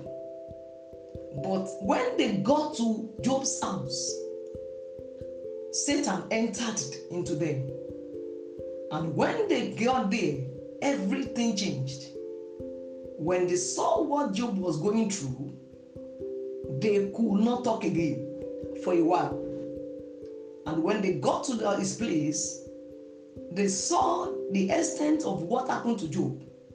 The boys from his for, for his hair, from his head to the toes, everywhere was with boils. Even when used, you know, if you have just only one, one could know the extent of how painful such will be. Let alone a, a man having it all over his body. But I want you to learn from one thing today. When say whatever accomplishment or what that I want to achieve, if we want to stand by it, even in the midst of the boy all over, I wanted to know that the mouth that Job, that Satan wanted Job to use to curse God, was spared of boil. The reason why he spared the mouth is, is, is, so that he will be able to talk. Before, if you study the book of Job, you discover that Job was talking, answering the friends, talking, and he was he kept on talking about I am righteous, and this. He, was, he also told God, told that I might know my Redeemer lives. He, he kept on talking. Job spared the mouths so that when the time comes and the trouble was so so great, Job will be able to use that man, man that mouth to speak against God. Friends, whatever thing you are going through the tough times, I want you to know that Satan is at the corner. He wants to use make you to speak against God. Everything that surrounds you wants to use it. I do not want you to see people around you as your enemies. Your greatest enemy is here is Satan because he wants you to speak and to curse God.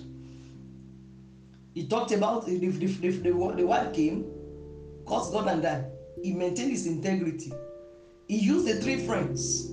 They came to him, they kept on speaking against him. You have sinned against God, you have done this. But in all, the mouth that he speared, he did not use it to curse God. God kept quiet, silent for from chapter 1 through 38. It was in 38 that God spoke. So no matter what you are going through, your joy will come. No matter what, how the extent of what you are going through, your joy is coming on the way. The Lord will restore you. The Lord will restore those years unto you. It means seems as if your friend have gone ahead of you. It seems as if you are in the, on on at a spot. It seems as if your life is stagnated. I have good news for you today. The Lord will grant you speed. Those things that you have lost, anything, good thing that you have lost, God will restore in hundredfold. The years shall be restored.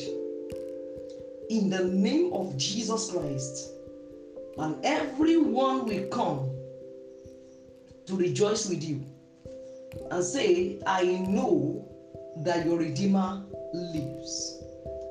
This would be your testimony, friends, in Jesus' name. The Lord will restore the years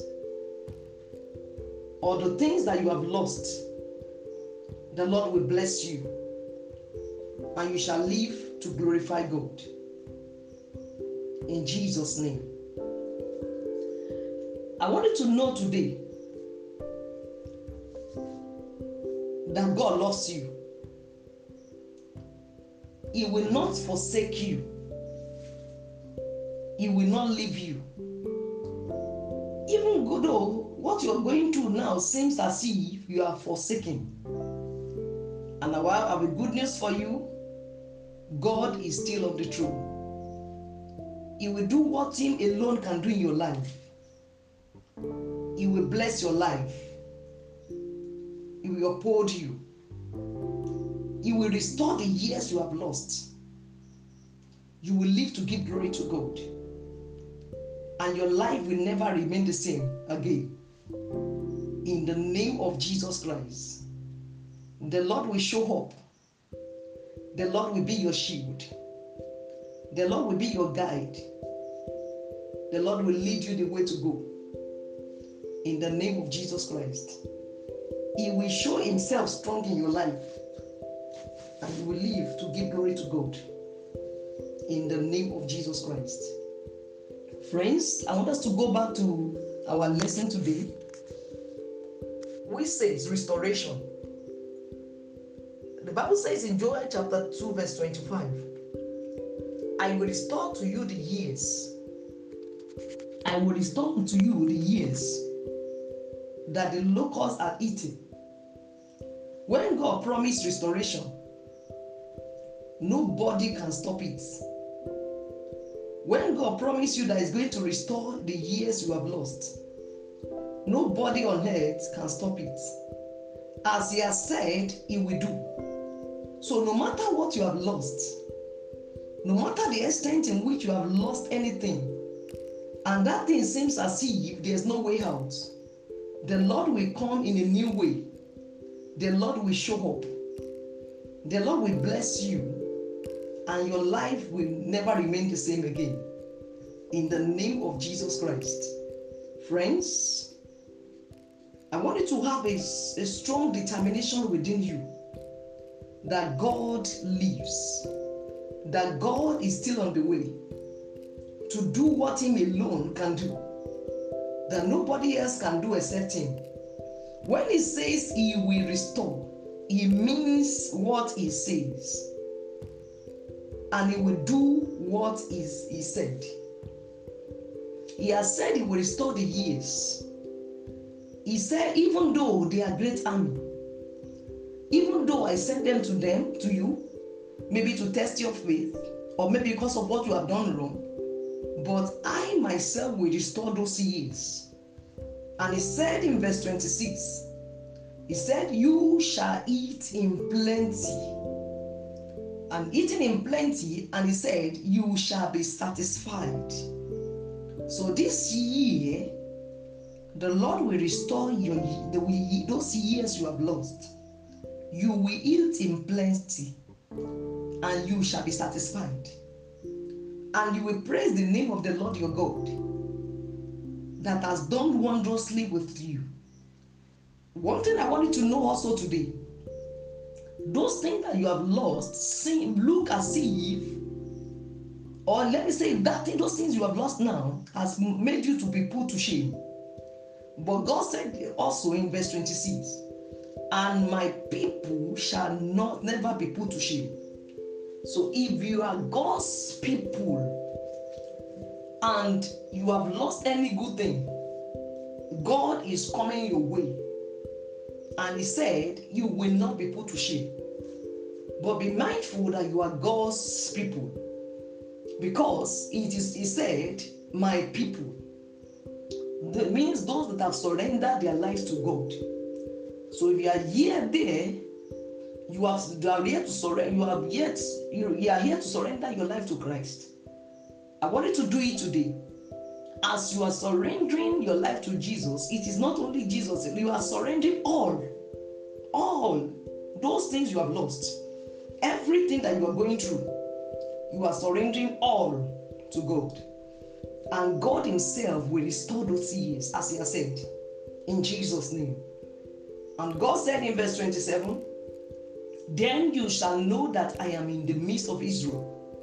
You shall know that I am the Lord your God you shall know that there is no other order, nobody except God. And he said again in verse 27 My people shall never be put to shame. You will not be put to shame.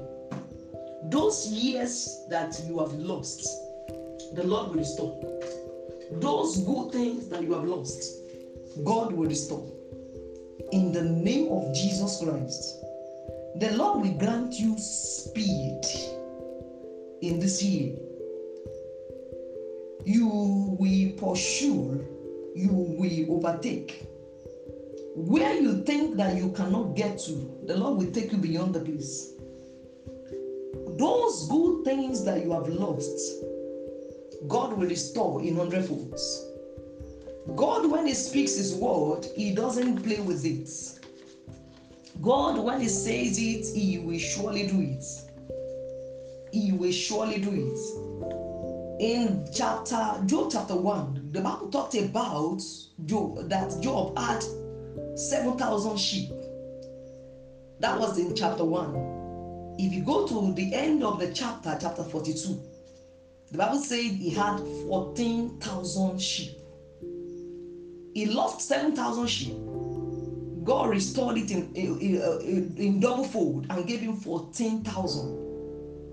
He had 3,000 camels, God gave him 6,000 camels. So, whatever thing you have lost, stay by God. God Almighty will restore in hundredfold in Jesus' name. You will live to give testimonies about what God has done in your life in the name of Jesus. And those things, when the Lord restores no, no great army will come to take it over again. No great army will come to eat it up again. In the name of Jesus Christ. God bless you in Jesus' name. By the grace of God, next week we'll meet again for the recap of this topic, which is revival. When God sends rain, when God restores, the next thing that will come to you is that you shall be revived the Lord God will revive you. That no enemy will be able to take away the blessing of God from your life in Jesus' name. God bless you. God bless your day. God bless your week. God bless this month for you. God bless the month ahead of you. And God bless this year for you in Jesus' name. You will live to give testimonies about what the Lord Almighty will do in your life. In Jesus' name. You are blessed.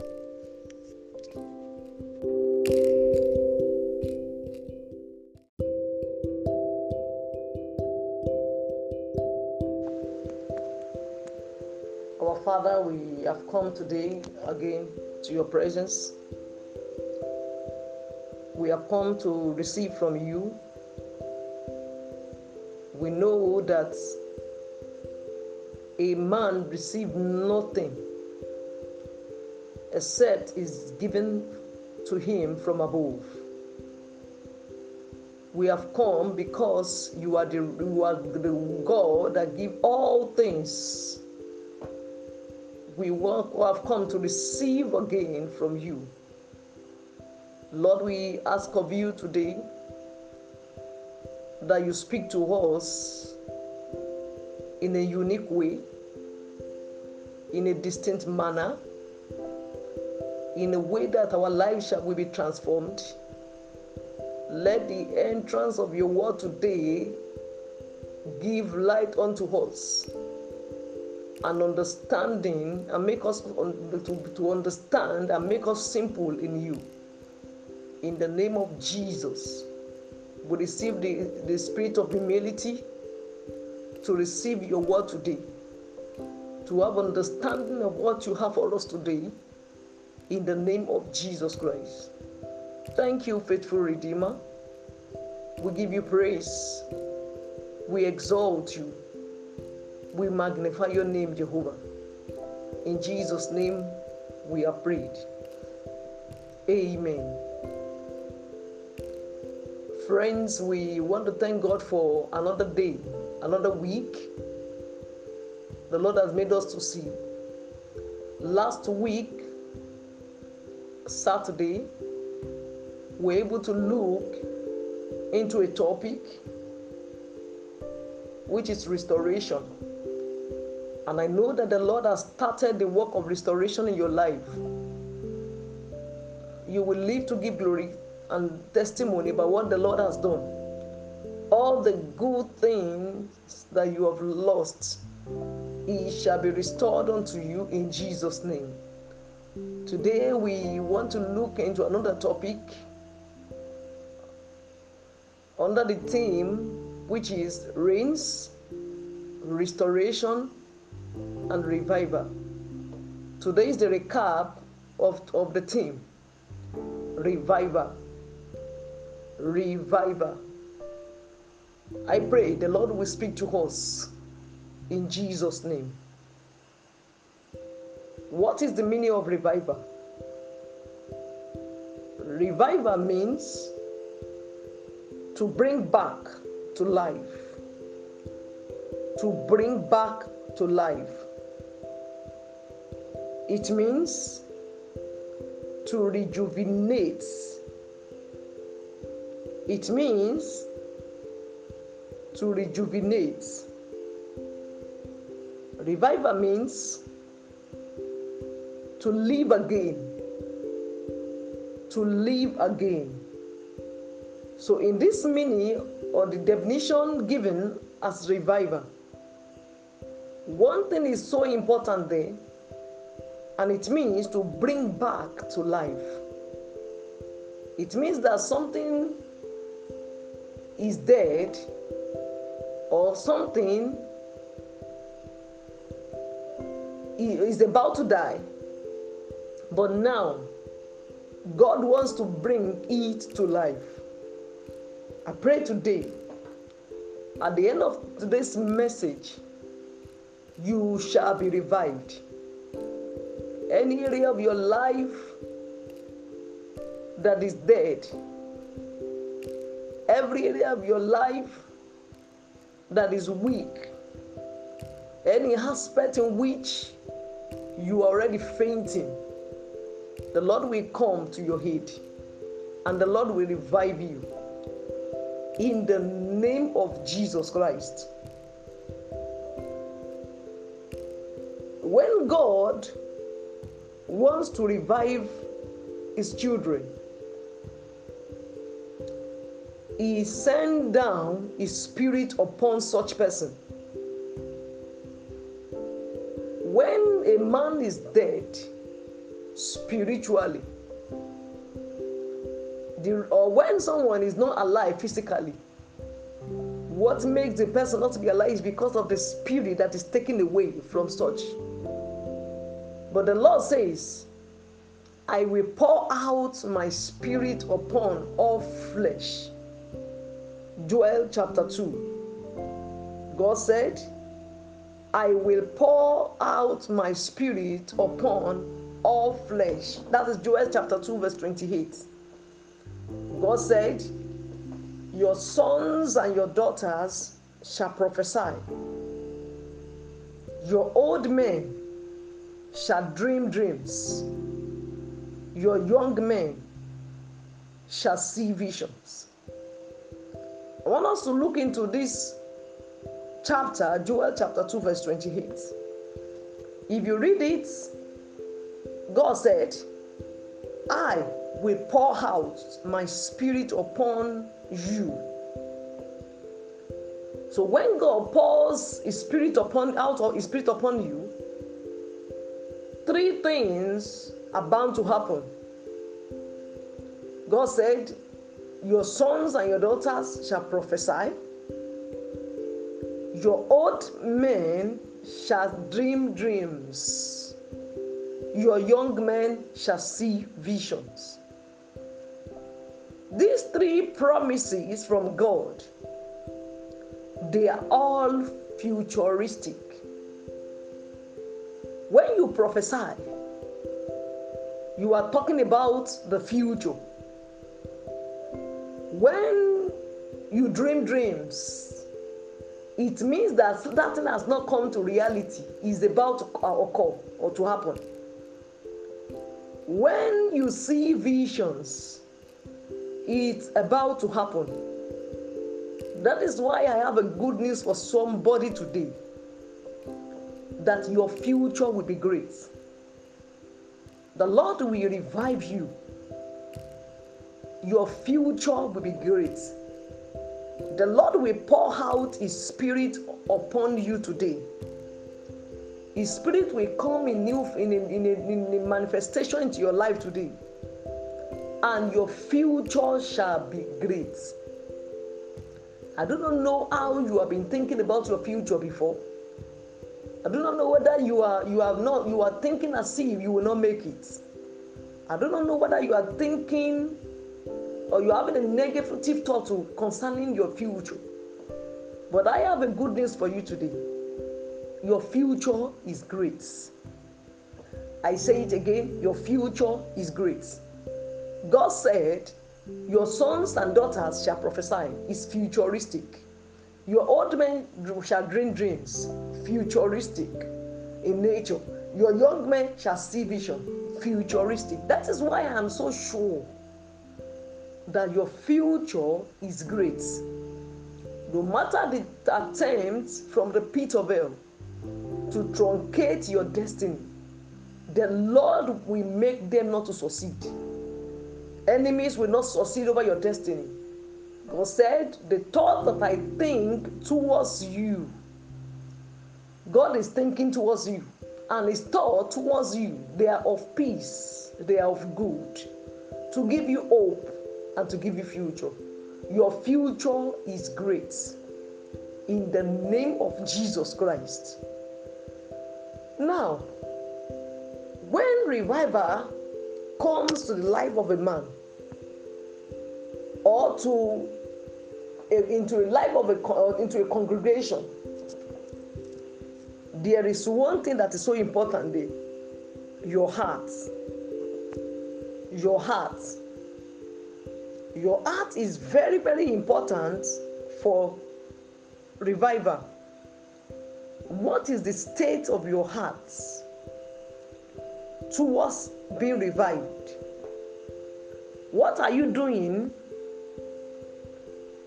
or what is in your mind or your heart to show that you really want to be revived. The state of your heart determines whether you are set for a revival or it otherwise. God said in His Word, in the same Joel chapter 2, God told said in verse 28 He said, I will pour out my spirit upon all flesh. And you will read further.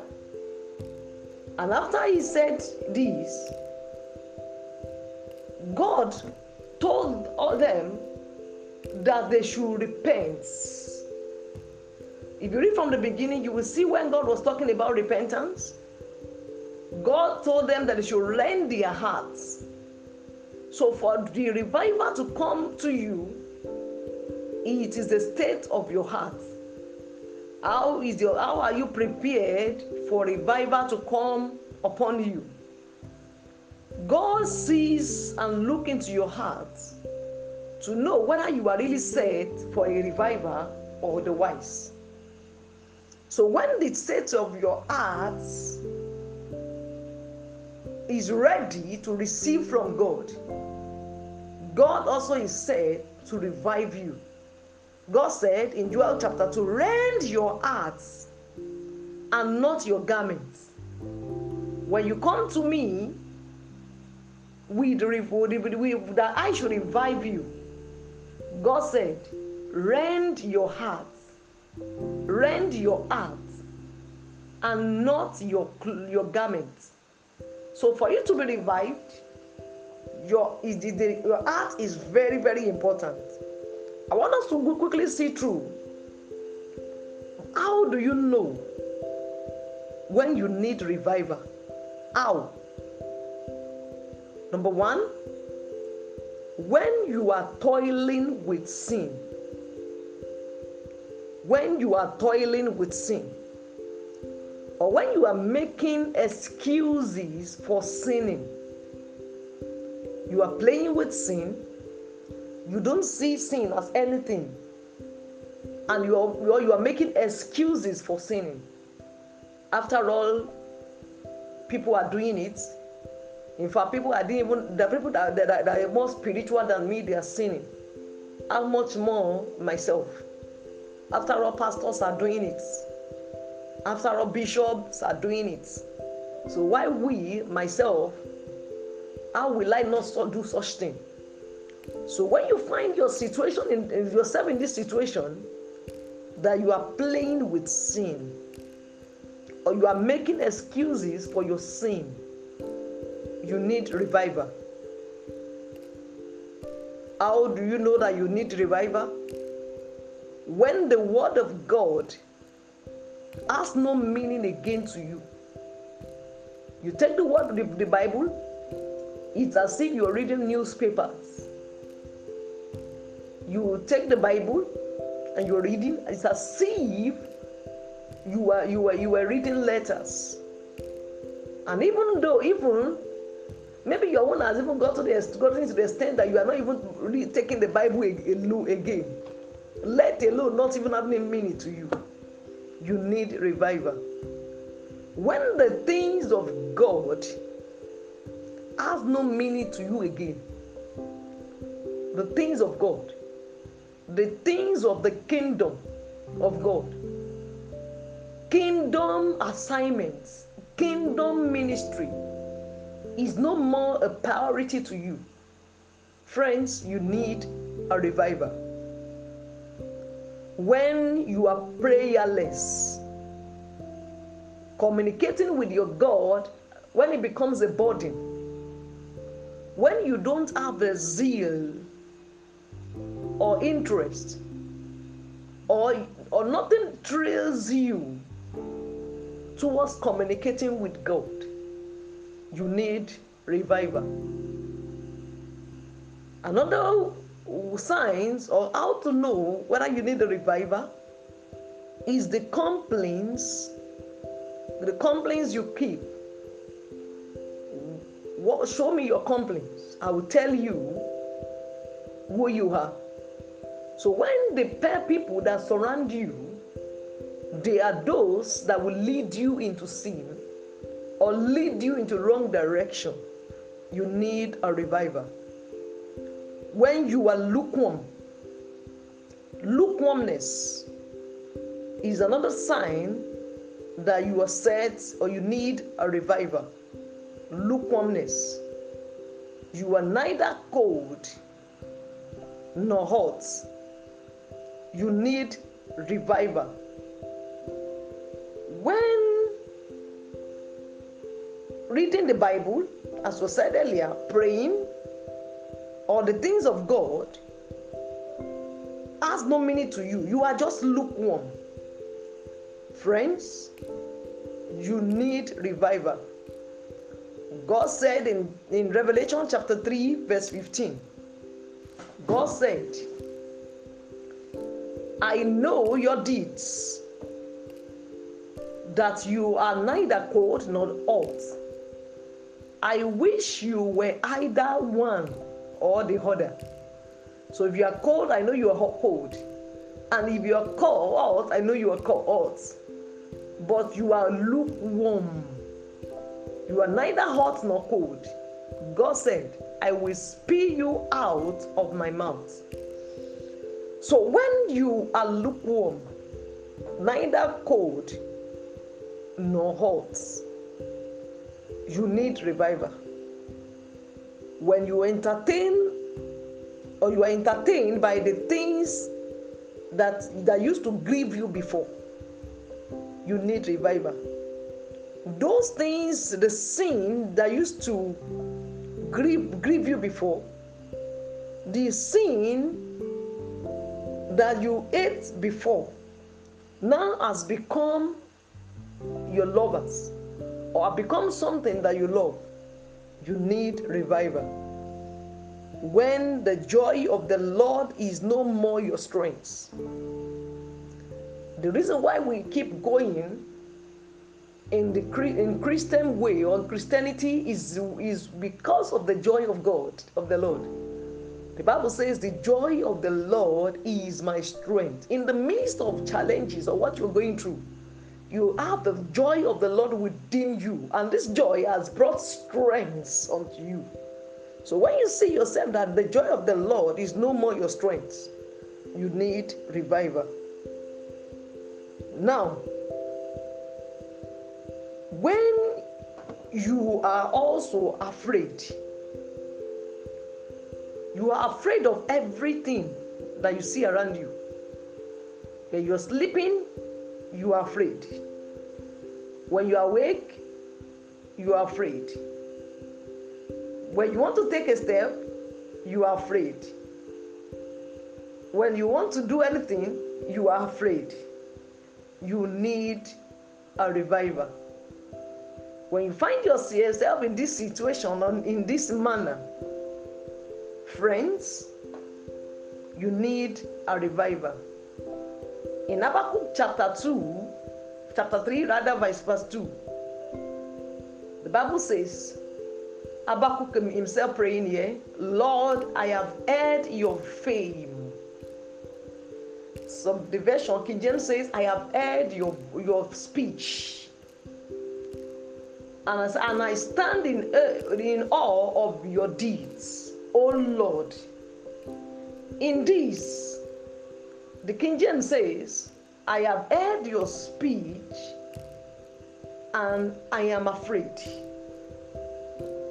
It said, Revive us in the midst of the year. Friends, when you see yourself that you are afraid, know that you have the fear of the Lord in you, but you just see that you are afraid. You are afraid. You are afraid. You need a reviver. Friends, now I want us to go to the church. When do the church need reviver? As the body of Christ, we need reviver when there is disunity. When everyone they are doing their own things in their own way. When people are not ready to do things in the way of the Lord, the church need revival. The Bible says in Acts chapter 2, starting from verse 1. The Bible says, when the day of Pentecost came, they were all together in one place. That is the spirit of unity. And the Bible says, suddenly a sound like the blowing of the violent wind came from heaven and filled the whole house where they were sitting. So when there is the spirit of disunity in the church, we need revival.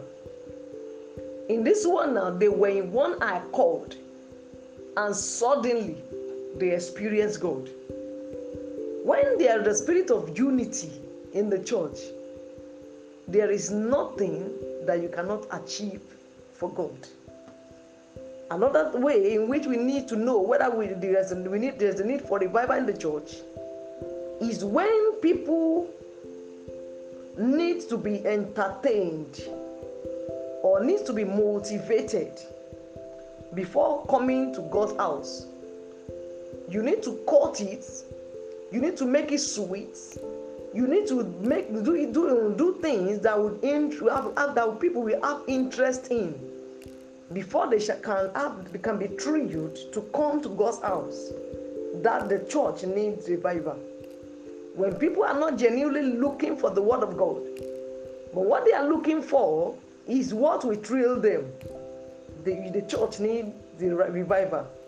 When the spirit of buying and selling is in operation in the church, remember Jesus Christ, when he went to the temple, he saw them selling and buying. The Bible says he turned the tables, he, he beat them out of the temple. He said, Do not turn the, my, the house of the Lord to the dens of robbers. The house of God is meant for prayers, is meant for spiritual things, not to buy and sell. So when you see a church or a body of Christ coming together with the, the, with the hope of having a personal gain, and not because they love God, the church, that church need or needs revival. There are several reasons in which someone will need revival. So do not exempt yourself from this. You need a revival. I want you to search your life very well and look into every the area of your life, aspect of your life that you need revival. Now, how do or what do we do for you to be revived? Number one, the place of repentance. The place of repentance. Are you said to repent from that aspect of your life that is not giving God your own pleasure? Are you set to come to God with the whole of your heart? Are you set to do it in, the, in God's way?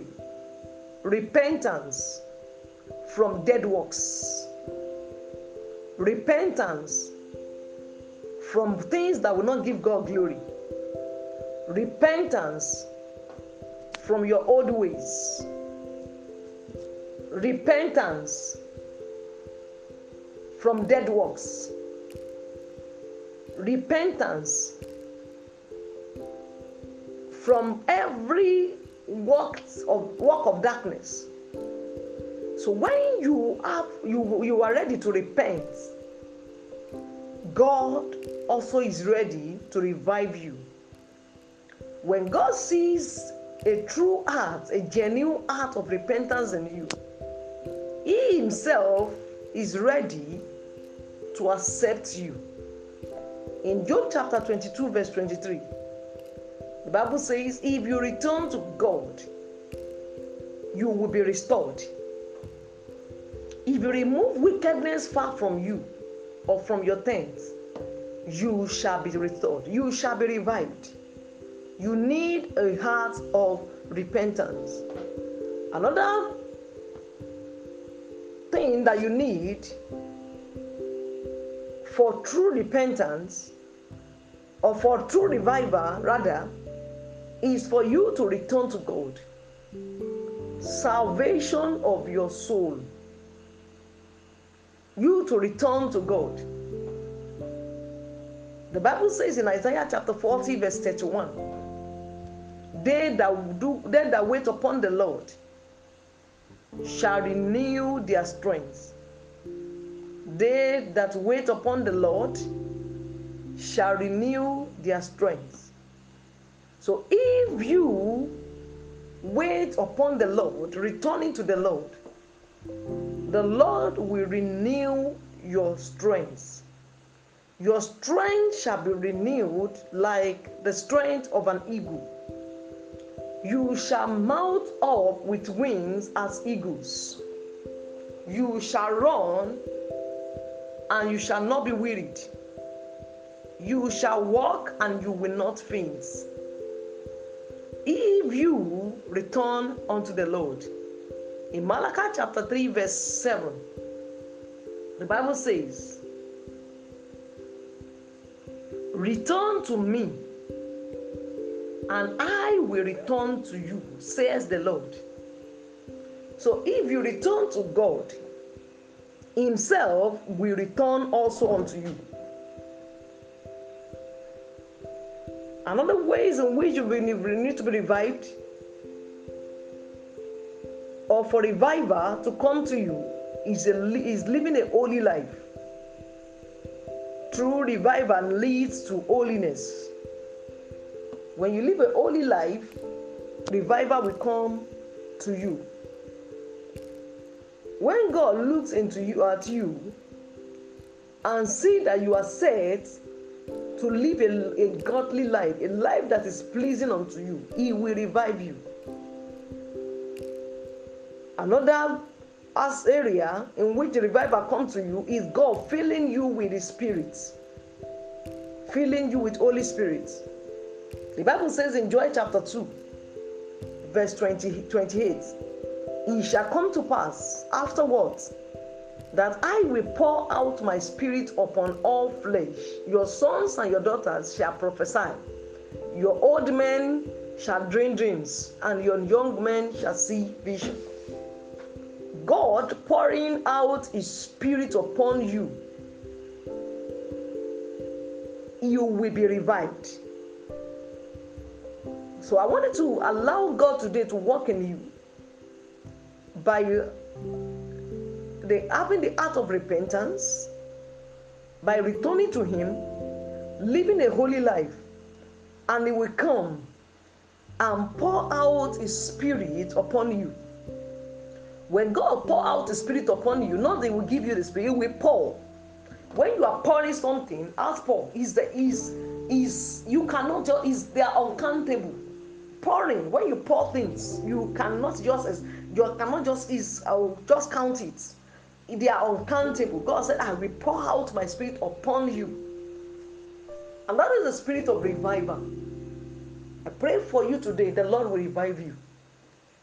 Any area in which you're missing it the god almighty will come to your head. In the name of jesus you shall be revived. Any area in which you are, you are, you are being weak, you are afraid, the Lord God will come and revive you. You are sick over there, the Lord will revive you. Your spiritual life is going down, the Lord will revive you. In the name of Jesus. The time of refresh, refreshing will come. The time of refreshing and reviving, reviving will come in the name of Jesus, the Lord will bring you back to life. You will, you, the Lord will bring you back to life. You will live a life that is giving God glory and not the life giving others glory, but God, God Himself. In the name of Jesus, you will love God with the whole of your heart. He will revive you in the name of Jesus and He will make you love Him in the name of Jesus Christ. I pray for you today you shall be revived. You shall be revived. Any area, good, any good aspect of your life that is dead, the Lord will come and revive it. Maritally, ministerially, spiritually, physically, materially, in every aspect that, that is dead in you, the Lord God will come and revive, and you will live to give glory to God. In the name of Jesus Christ. Remember to that this is what uh, when you need revival,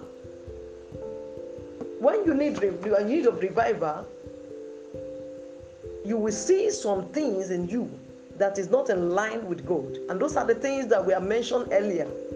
Go through it, look into your life, and turn a new leaf.